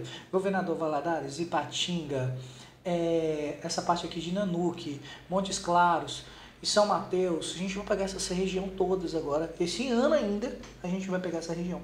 Então assim, a gente está organizando porque dá para crescer. E não só por crescimento, mas por qualidade. Entregar um trabalho que é de seriedade, de confiança, que traz conforto. Entregar tudo aquilo que os outros não entregam. Por exemplo, a Uber hoje. Você perdeu um, um relógio no carro, você liga para lá e fala assim, eu preciso do, do motorista. Porque o meu relógio ficou dentro do carro dele. Não te passa. Fala que não pode. Pesado, né, velho? Então, tipo assim, que seriedade ter uma empresa dessa? Entendeu? Como é que você vai fazer com um trabalho desse? Então, assim, dá para melhorar em vários pontos, dá para ter uma comunicação direta com o seu passageiro. É, o cara perdeu um documento ali e tal, você dá um jeitinho, não, peraí, eu vou te entregar perder alguma coisa. Então você tem que ter um comprometimento. Por isso que a PUC cresce tanto. Que a gente entrega um conforto, uma seriedade. O cara precisa, um, às vezes, a, uma pessoa esqueceu uma bolsa ali. A gente entra em contato, ô fulano, você tá tudo bem? Você tá com a bolsa de fulano, né? Ficou no carro, confere aí se ninguém passou e tal. Você tá no seu carro? Ah, tá no meu carro. Precisa entregar pra pessoa, ela mora, sei lá, Bela Vista. É o seguinte, pra não cobrar dela outra corrida e tal, alguns motoristas ficam meio chateados. Segura aí, eu vou conversar com ela. Quando você pegar uma corrida ali pro lado do Bela Vista, se der para dar um pulinho lá, deixar um lugar para ela, sem, sem curso, sabe? Uma seriedade precisa desse tipo de trabalho. Precisa ter empatia. Humano, né, velho? É humano. É humano. É humano. As pessoas precisam parada. Júnior, na sua visão, como empreendedor, empresário, cara de sucesso, cara, o que, que pode vir a ser ou qual é o maior vilão de um negócio? O maior vilão de negócio, cara, ganância. A ganância é demais. A gente precisa ter sede. A gente precisa ter sangue no olho. Só que se visar só lucro, você pode quebrar. Às vezes a empresa ela precisa andar ali sem dar faturamento para que ela cresça e você consegue recolher muito dela. Então assim, é, a ganância ela pode te quebrar. Você tem que ter sede no forte, você tem que ter vontade de crescimento, ter aquela garra, aquela ambição, mas lembrando, tire o menor possível para que a sua empresa cresça. Porque se você quiser ganancioso demais, quiser entrar no mercado rápido demais para tirar o dinheiro, falar assim, ó, eu investi tanto, ah, deu 10 mil reais de lucro, então vou tirar 9 para mim e vou investir mais mil. Mano, tua empresa vai quebrar. Então, assim, um A cara não precisa. fecha, Não né? fecha, cara. Não fecha. A empresa ela precisa ter o lucro da empresa, ela precisa ter o seu salário, que é suficiente para sua manutenção, e ela precisa ter o dinheiro de investir nela de novo. E o dinheiro de investir nela de novo nem sempre é o mesmo. Sempre tem que aumentar. Você precisa comprar uma coisa, você precisa entregar outra coisa. Então, assim, você precisa de fato entregar coisas diferentes para as Você precisa pessoas. fortalecer o caixa, né? Precisa fortalecer o caixa. Junão, o que, é sucesso pra você, velho? Sucesso para você, para mim, cara, sucesso é quando você tem a, a, a, a felicidade de dizer: eu fiz acontecer uma coisa que eu queria, eu tenho tranquilidade em receber os frutos daquilo que eu produzi e entender que aquilo fez diferença na vida de outras pessoas. Que eu sou lembrado por outras pessoas. Sabe, é muito engraçado quando você vê a- a- a- as coisas faladas por outras pessoas, sabe? Quando você escuta alguém falar de outra pessoa, você não acha legal? Você vê lá, na, vai num culto, numa igreja, e a pessoa vai contar um testemunho de uma pessoa. Não é coisa bonita? Agora imagina a pessoa contando teu testemunho, estando lá mesmo. Contando teu testemunho que você mudou a vida dela por alguma coisa. Então é gratificante. Isso para mim é mais que sucesso, é ser eternizado, fazer a diferença na vida de outras pessoas. Nossa, top. Nem sempre pelo dinheiro. Às vezes você não precisa ganhar muito. Mas fazer diferença na vida de outras pessoas, para mim, é E sucesso. seria ser seu, seu propósito também? Já tá alinhado ao seu propósito? Sim, sim. Eu sempre quis mudar a vida de outras pessoas, dar oportunidade para outras pessoas, para de fato fazer a diferença na vida de outras pessoas. Sabe, quando eu converso com os meus motoristas, é, eu sempre digo para eles, cara, aqui é o seu primeiro passo para sua vitória. Aqui você tem o seu salário, você consegue ganhar um dinheiro legal, você consegue fazer as corridas e tal, tudo bonitinho. Porém, o que você quer, o que você precisa fazer, vai partir de agora. Aproveita esse tempo que você tem para montar alguma coisa para você. É, a, a gente fala, porque, tipo assim, nem sempre todo mundo nasceu para fazer algo diferente. Mas todo mundo tem oportunidades. As portas abrem de diferentes formas. Então, assim, agarre a oportunidade que te abre. Você tem um espaço ali, você está trabalhando em empresa, você não vai lá prestar o serviço e vai horário, ixi, ó, linha, eu não vou fazer isso. Estou prestando serviço da empresa e eu vou dar o meu melhor para aquela empresa. Porque se eu não montar alguém, algo para mim ali, a empresa vai falar assim, você é o meu melhor funcionário. Ô fulano, você é gerente agora. Ô fulano, você vem para administrativo. Ô fulano, você vai subir de patamar. Então assim, quando você estiver num lugar, faça o seu melhor. Porque o melhor traz para você. A gente tem uma mania de, de entender que é o seguinte, quando você pensa positivo, a positividade atrai positividade. Ela vai trazer coisas boas para você. Então entregue o seu melhor, que o melhor de outras pessoas também virá a você. Brabo, hein? Top? Que isso? Irmão, show. Vamos lá, cheguei e perdeu o, o- o rumo aqui de o quanto seu propósito está bem alinhado com o que você vem fazendo. Deus. Fala um pouco de Deus, João. Quanto Deus contribuiu ou é responsável na sua, no seu negócio? Porque muitas pessoas têm aquele pensamento, né? É, ah, faça a sua parte que eu te ajudarei. Então tem que fazer minha parte. Deus lá, eu aqui. Ou então, ah não, já estou fazendo minha parte. Né? Deus já me deu saúde, agora Deus não precisa de Deus, não. Já, já me deu saúde, já estou com vida, agora é comigo. Como é que é com você, velho? Rapaz, para mim Deus é o primeiro lugar. Dependendo de tudo. Deus é acima de tudo para mim. Tudo. Depende de tudo. É, tudo que eu tenho eu dou graças a Deus porque Ele me deu a possibilidade de ter criatividade para fazer, oportunidades, coisas que eu jamais esperei acontecer, aconteceu. Então, assim, são tudo obras que Deus permite que aquilo aconteça na vida do ser humano. Então, assim, eu sou muito grato. É, toda vez que consigo a fazer alguma coisa que faça diferença ali, que eu consiga ajudar na obra, a gente procura fazer, porque Deus é acima de tudo, a gente tem que ter gratidão, reconhecimento, que sem Ele, sem o conceito dele, a gente vai, pode fazer, a gente vai chegar a algum lugar, mas a gente não vai conseguir ir tão longe quanto Deus tem pra gente. O sonho da gente é desse tamanhozinho, comparado com o que Deus tem preparado para você. Então, assim, é muito importante a pessoa entender que o que Deus prepara para ele é muito maior do que todo o sonho que ele planejou. Às vezes ele pensou ah, que eu vou ser isso, que eu vou ser aquilo. Cara, Deus tem um presente para você tão grande, uma oportunidade tão grande de você fazer a diferença, tanto na tua vida quanto na vida de outras pessoas, que você não tem ideia. Então agarre essa oportunidade que Deus te dá em negócios e em qualquer área da tua vida, agarre isso, porque vai fazer a diferença. Deus em primeiro lugar acima de tudo. Top, viu? Tem que. Cara, eu, eu fico pensando assim, porque muitas vezes a gente é falho, sabe? A gente acaba deixando Deus. Falo isso com propriedade, porque eu sou falho pra caramba, sou ser humano, então a gente acaba colocando Deus é, em segundo plano muitas vezes, ou não dando a devida prioridade. Mas quando vem de pessoas é, como você, como tantas outras que passam por aqui, né, e colocam Deus e, e, e coloca em evidência que Deus é o maior responsável por todo reconhecimento, todo sucesso. A gente vê o quão grande é a glória do Deus que a gente serve, que a gente gosta, que a gente adora, e é isso, velho. Não tem outro caminho, a gente não consegue chegar. O que, que você faria sem Deus quando você caiu, né? Se você não tivesse Deus, já pensou se fosse só pelos seus méritos? O que, que eu ia fazer?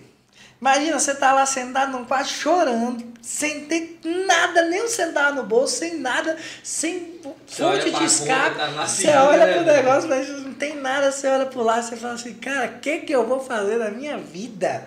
Entendeu? Você começa a chorar ali e do nada você começa a sentir uma presença, sabe? Você falando sozinho, imagina, você, eu tava numa situação como você se isola, velho. Fecha a porta, você não quer ver ninguém. Aí pergunta, tá tudo bem? Tá, tá de boa, tô só descansando. Mano, você tá ali, tá ruim por dentro, velho. E vem aquilo que te, te alivia, que te sustenta, pá, pega você nos braços ali. Então é gratificante demais. É, cara, Deus é Deus. É Deus. Mas disso tudo eu tenho certeza que você teve grandes lições, grandes aprendizados. E você poderia dividir algum aqui, pelo menos um, dois pra gente? Quais foram as maiores lições, aprendizados que você teve desde quando você começou a empreender né, até agora. Vamos falar da trajetória do empreendedorismo né, dentro da sua empresa, da PUC, ou outros projetos que você está realizando por fora, enfim. Qual o maior Bom, aprendizado, não? Coisa mais séria que você tem de levar. Seus projetos é você e Deus, não é mais ninguém. Entenda isso. Se você compartilha demais seus projetos, pode dar errado. Então, assim, faça com você. Se der errado, se frustre com você. Ninguém precisa saber disso. Então, faça o seu projeto, focado em você, guardado para você, para que você consiga crescer de uma maneira mais viável.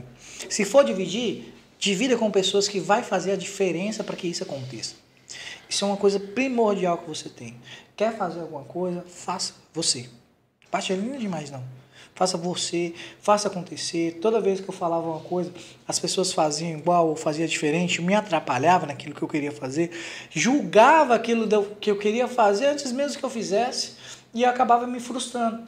Então, assim, guarde os seus pensamentos, às vezes dói, às vezes é preciso, mas guarde um pouco para você, faz acontecer. É, você precisa ter comprometimento com as suas coisas. É muito importante você conseguir é, ter um foco, um comprometimento naquilo que você vai fazer no começo do seu negócio. Todo mundo vai virar as costas para você. É mais fácil, muito mais, uma pessoa que não te conhece comprar de você do que uma pessoa que te conhece comprar de você. Então, assim, não se preocupe com quem está de casa, não. Foca em você. Seu negócio depende de você. Você tem um mercado inteiro gigante te esperando para te abraçar, para te acolher. Abrace ele também.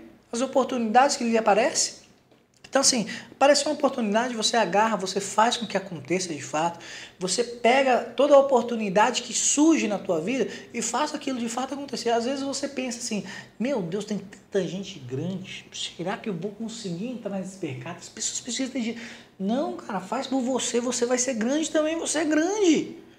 Entendeu? Olha, você nunca na tua vida vai ver alguém que é grande virar para você e falar assim, não vai dar certo. Agora você vê gente que nunca fez nada na vida, vira para você e fala, você é furada, rapaz, você é besta, tem que ter dinheiro para fazer isso. Isso é o que mais tem. Pessoas que nunca fizeram nada, que nunca conquistaram nada, vão virar para você e vão falar que aquilo seu não dá certo. Agora, conversa com uma pessoa que tem alguma coisa, ou que montou alguma coisa, ele vai falar que dá certo, que vai dar errado. Ele nunca na tua vida, ele vai falar que você vai dar errado. Ele pode te dar algumas justificativas que você pode mudar, algumas ideias, mas ele nunca vai falar para você que o seu plano não dá certo. Porque ele sabe como é. Ele viveu aquela experiência. É um processo. Sabe, a gente precisa apanhar. Dói. É difícil. Mas a gente precisa aprender a apanhar e a suportar o processo para que a gente consiga fazer a diferença na nossa vida. Então, assim, ninguém nunca vai te, te apoiar se for pequeno. É muito difícil. Entendeu? Então, procure fazer por você, procure ter foco por você, procure criar as ideias por você, faça com você aquilo se tornar realidade, se imponha naquilo que você faz, represente aquilo que você faz, mostre para os outros por que, que tem que ser feito daquela maneira, que vai acontecer. Tenha certeza disso. Seu projeto vai dar certo, independente de quantos estiverem igual. Acredite em você. O seu projeto vai dar certo. Daqui um dia, pode ser que hoje não, mas pode ser alguém que está assistindo aqui hoje, vira e fala assim, oh, cara, você acredita que eu pensei nisso aqui? Eu estava querendo montar, sei lá, uma rede de açaí, vai ter trocentas açaí aqui. Aí eu montei sozinho lá em casa, vendi, pô, cresci. Aí eu quero montar, sei lá, uma loja de roupa, comecei a mexer sozinho, cresci. Não, assim, acreditem em você. Nada, ninguém melhor do que você mesmo para acreditar em você, para fazer crescer. Então, o que depende hoje para sua empresa dar certo ou não, é você. Não é ninguém, não. É você. Show, show, show, show. Você tá doido? É isso aí, já respondeu tudo. Eu já tinha duas perguntas aqui. Qual conceito você daria pra, pra galera que quer começar? E se você fosse começar hoje, provavelmente você faria como você fez. Se você fosse começar hoje, como é que você faria, João? Cara, eu faria a mesma coisa, eu investiria. Correria atrás, criaria uma ideia. Primeira coisa, ideia. Quero isso. Anotaria no papel. Eu quero isso aqui. Quando? Daqui a um ano eu quero estar tá assim. Como que eu vou fazer isso? Começava a criar ideias. Então, preciso, sei lá, com um projeto de venda, então tem que vender tantos por dia, por tanto valor, depois eu tenho que aumentar para fazer isso, para aí eu vou chegar nesse resultado. Então, criei uma meta. Criei meta do mês. Né? Esse mês eu tenho que vender isso aqui. Criei meta do dia, isso aqui eu tenho que fazer. Cara, você vai conseguir chegar. Hoje na minha empresa ela funciona por metas. Todo mundo tem meta. Minha empresa ela tem que crescer tantos por cento em, em tanto tempo. Então, 30 dias eu tenho que crescer tanto por cento. Então, assim, a gente está batendo as metas com folga. A gente tem um comprometimento, tem expectativa e a gente vai fazer com que aconteça o que preciso for, a gente vai executar. Então faça isso. Show. Massa. Massa. Massa demais. Junão, chegamos no finalzinho aqui, né, velho? Não vamos tomar o tempo da galera, não. Tem muita gente querendo rodar de PUC hoje ainda.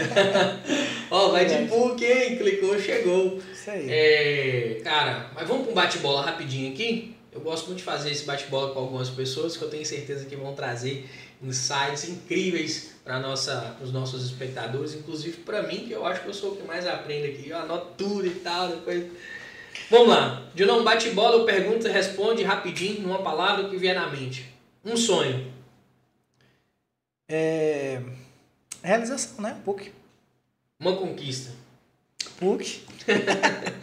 um medo. Medo? É, não conseguir realizar meu sonho. Um arrependimento. De não ter feito antes. Um desejo. De conquistar o Brasil inteiro. Um superpoder. Coragem. Um livro. Pai rico, pai pobre. Boa. Uma frase, Junão. Deus acima de tudo. Deus é bom o tempo todo. Massa. Massa, massa demais.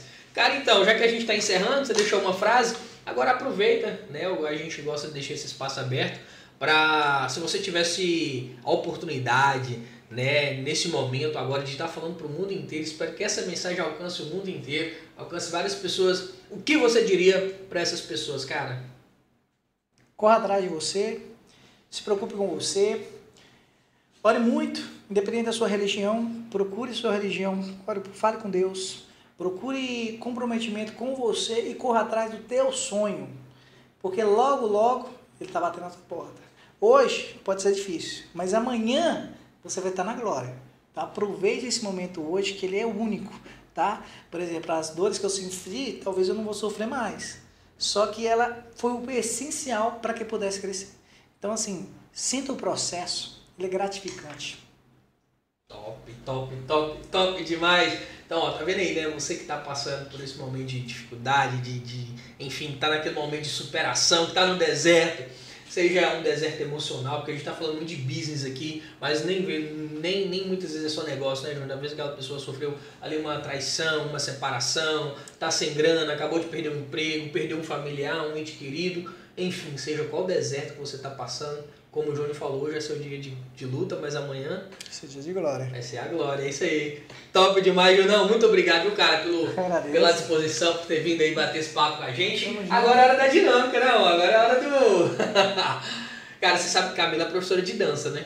Uhum. Eu vi o vídeo dela, viu? Pois é. E é aqui, pô, tem que ter uma dancinha, né? E tal, pra encerrar. Ah, rapaz! Você manja na dança, Julião? Não, aí você fica marrão bonito. Tem que fechar com chave de ouro. Rapaz, eu não sei nada. Sabe, não, vamos aprender agora, então. Me ensinar.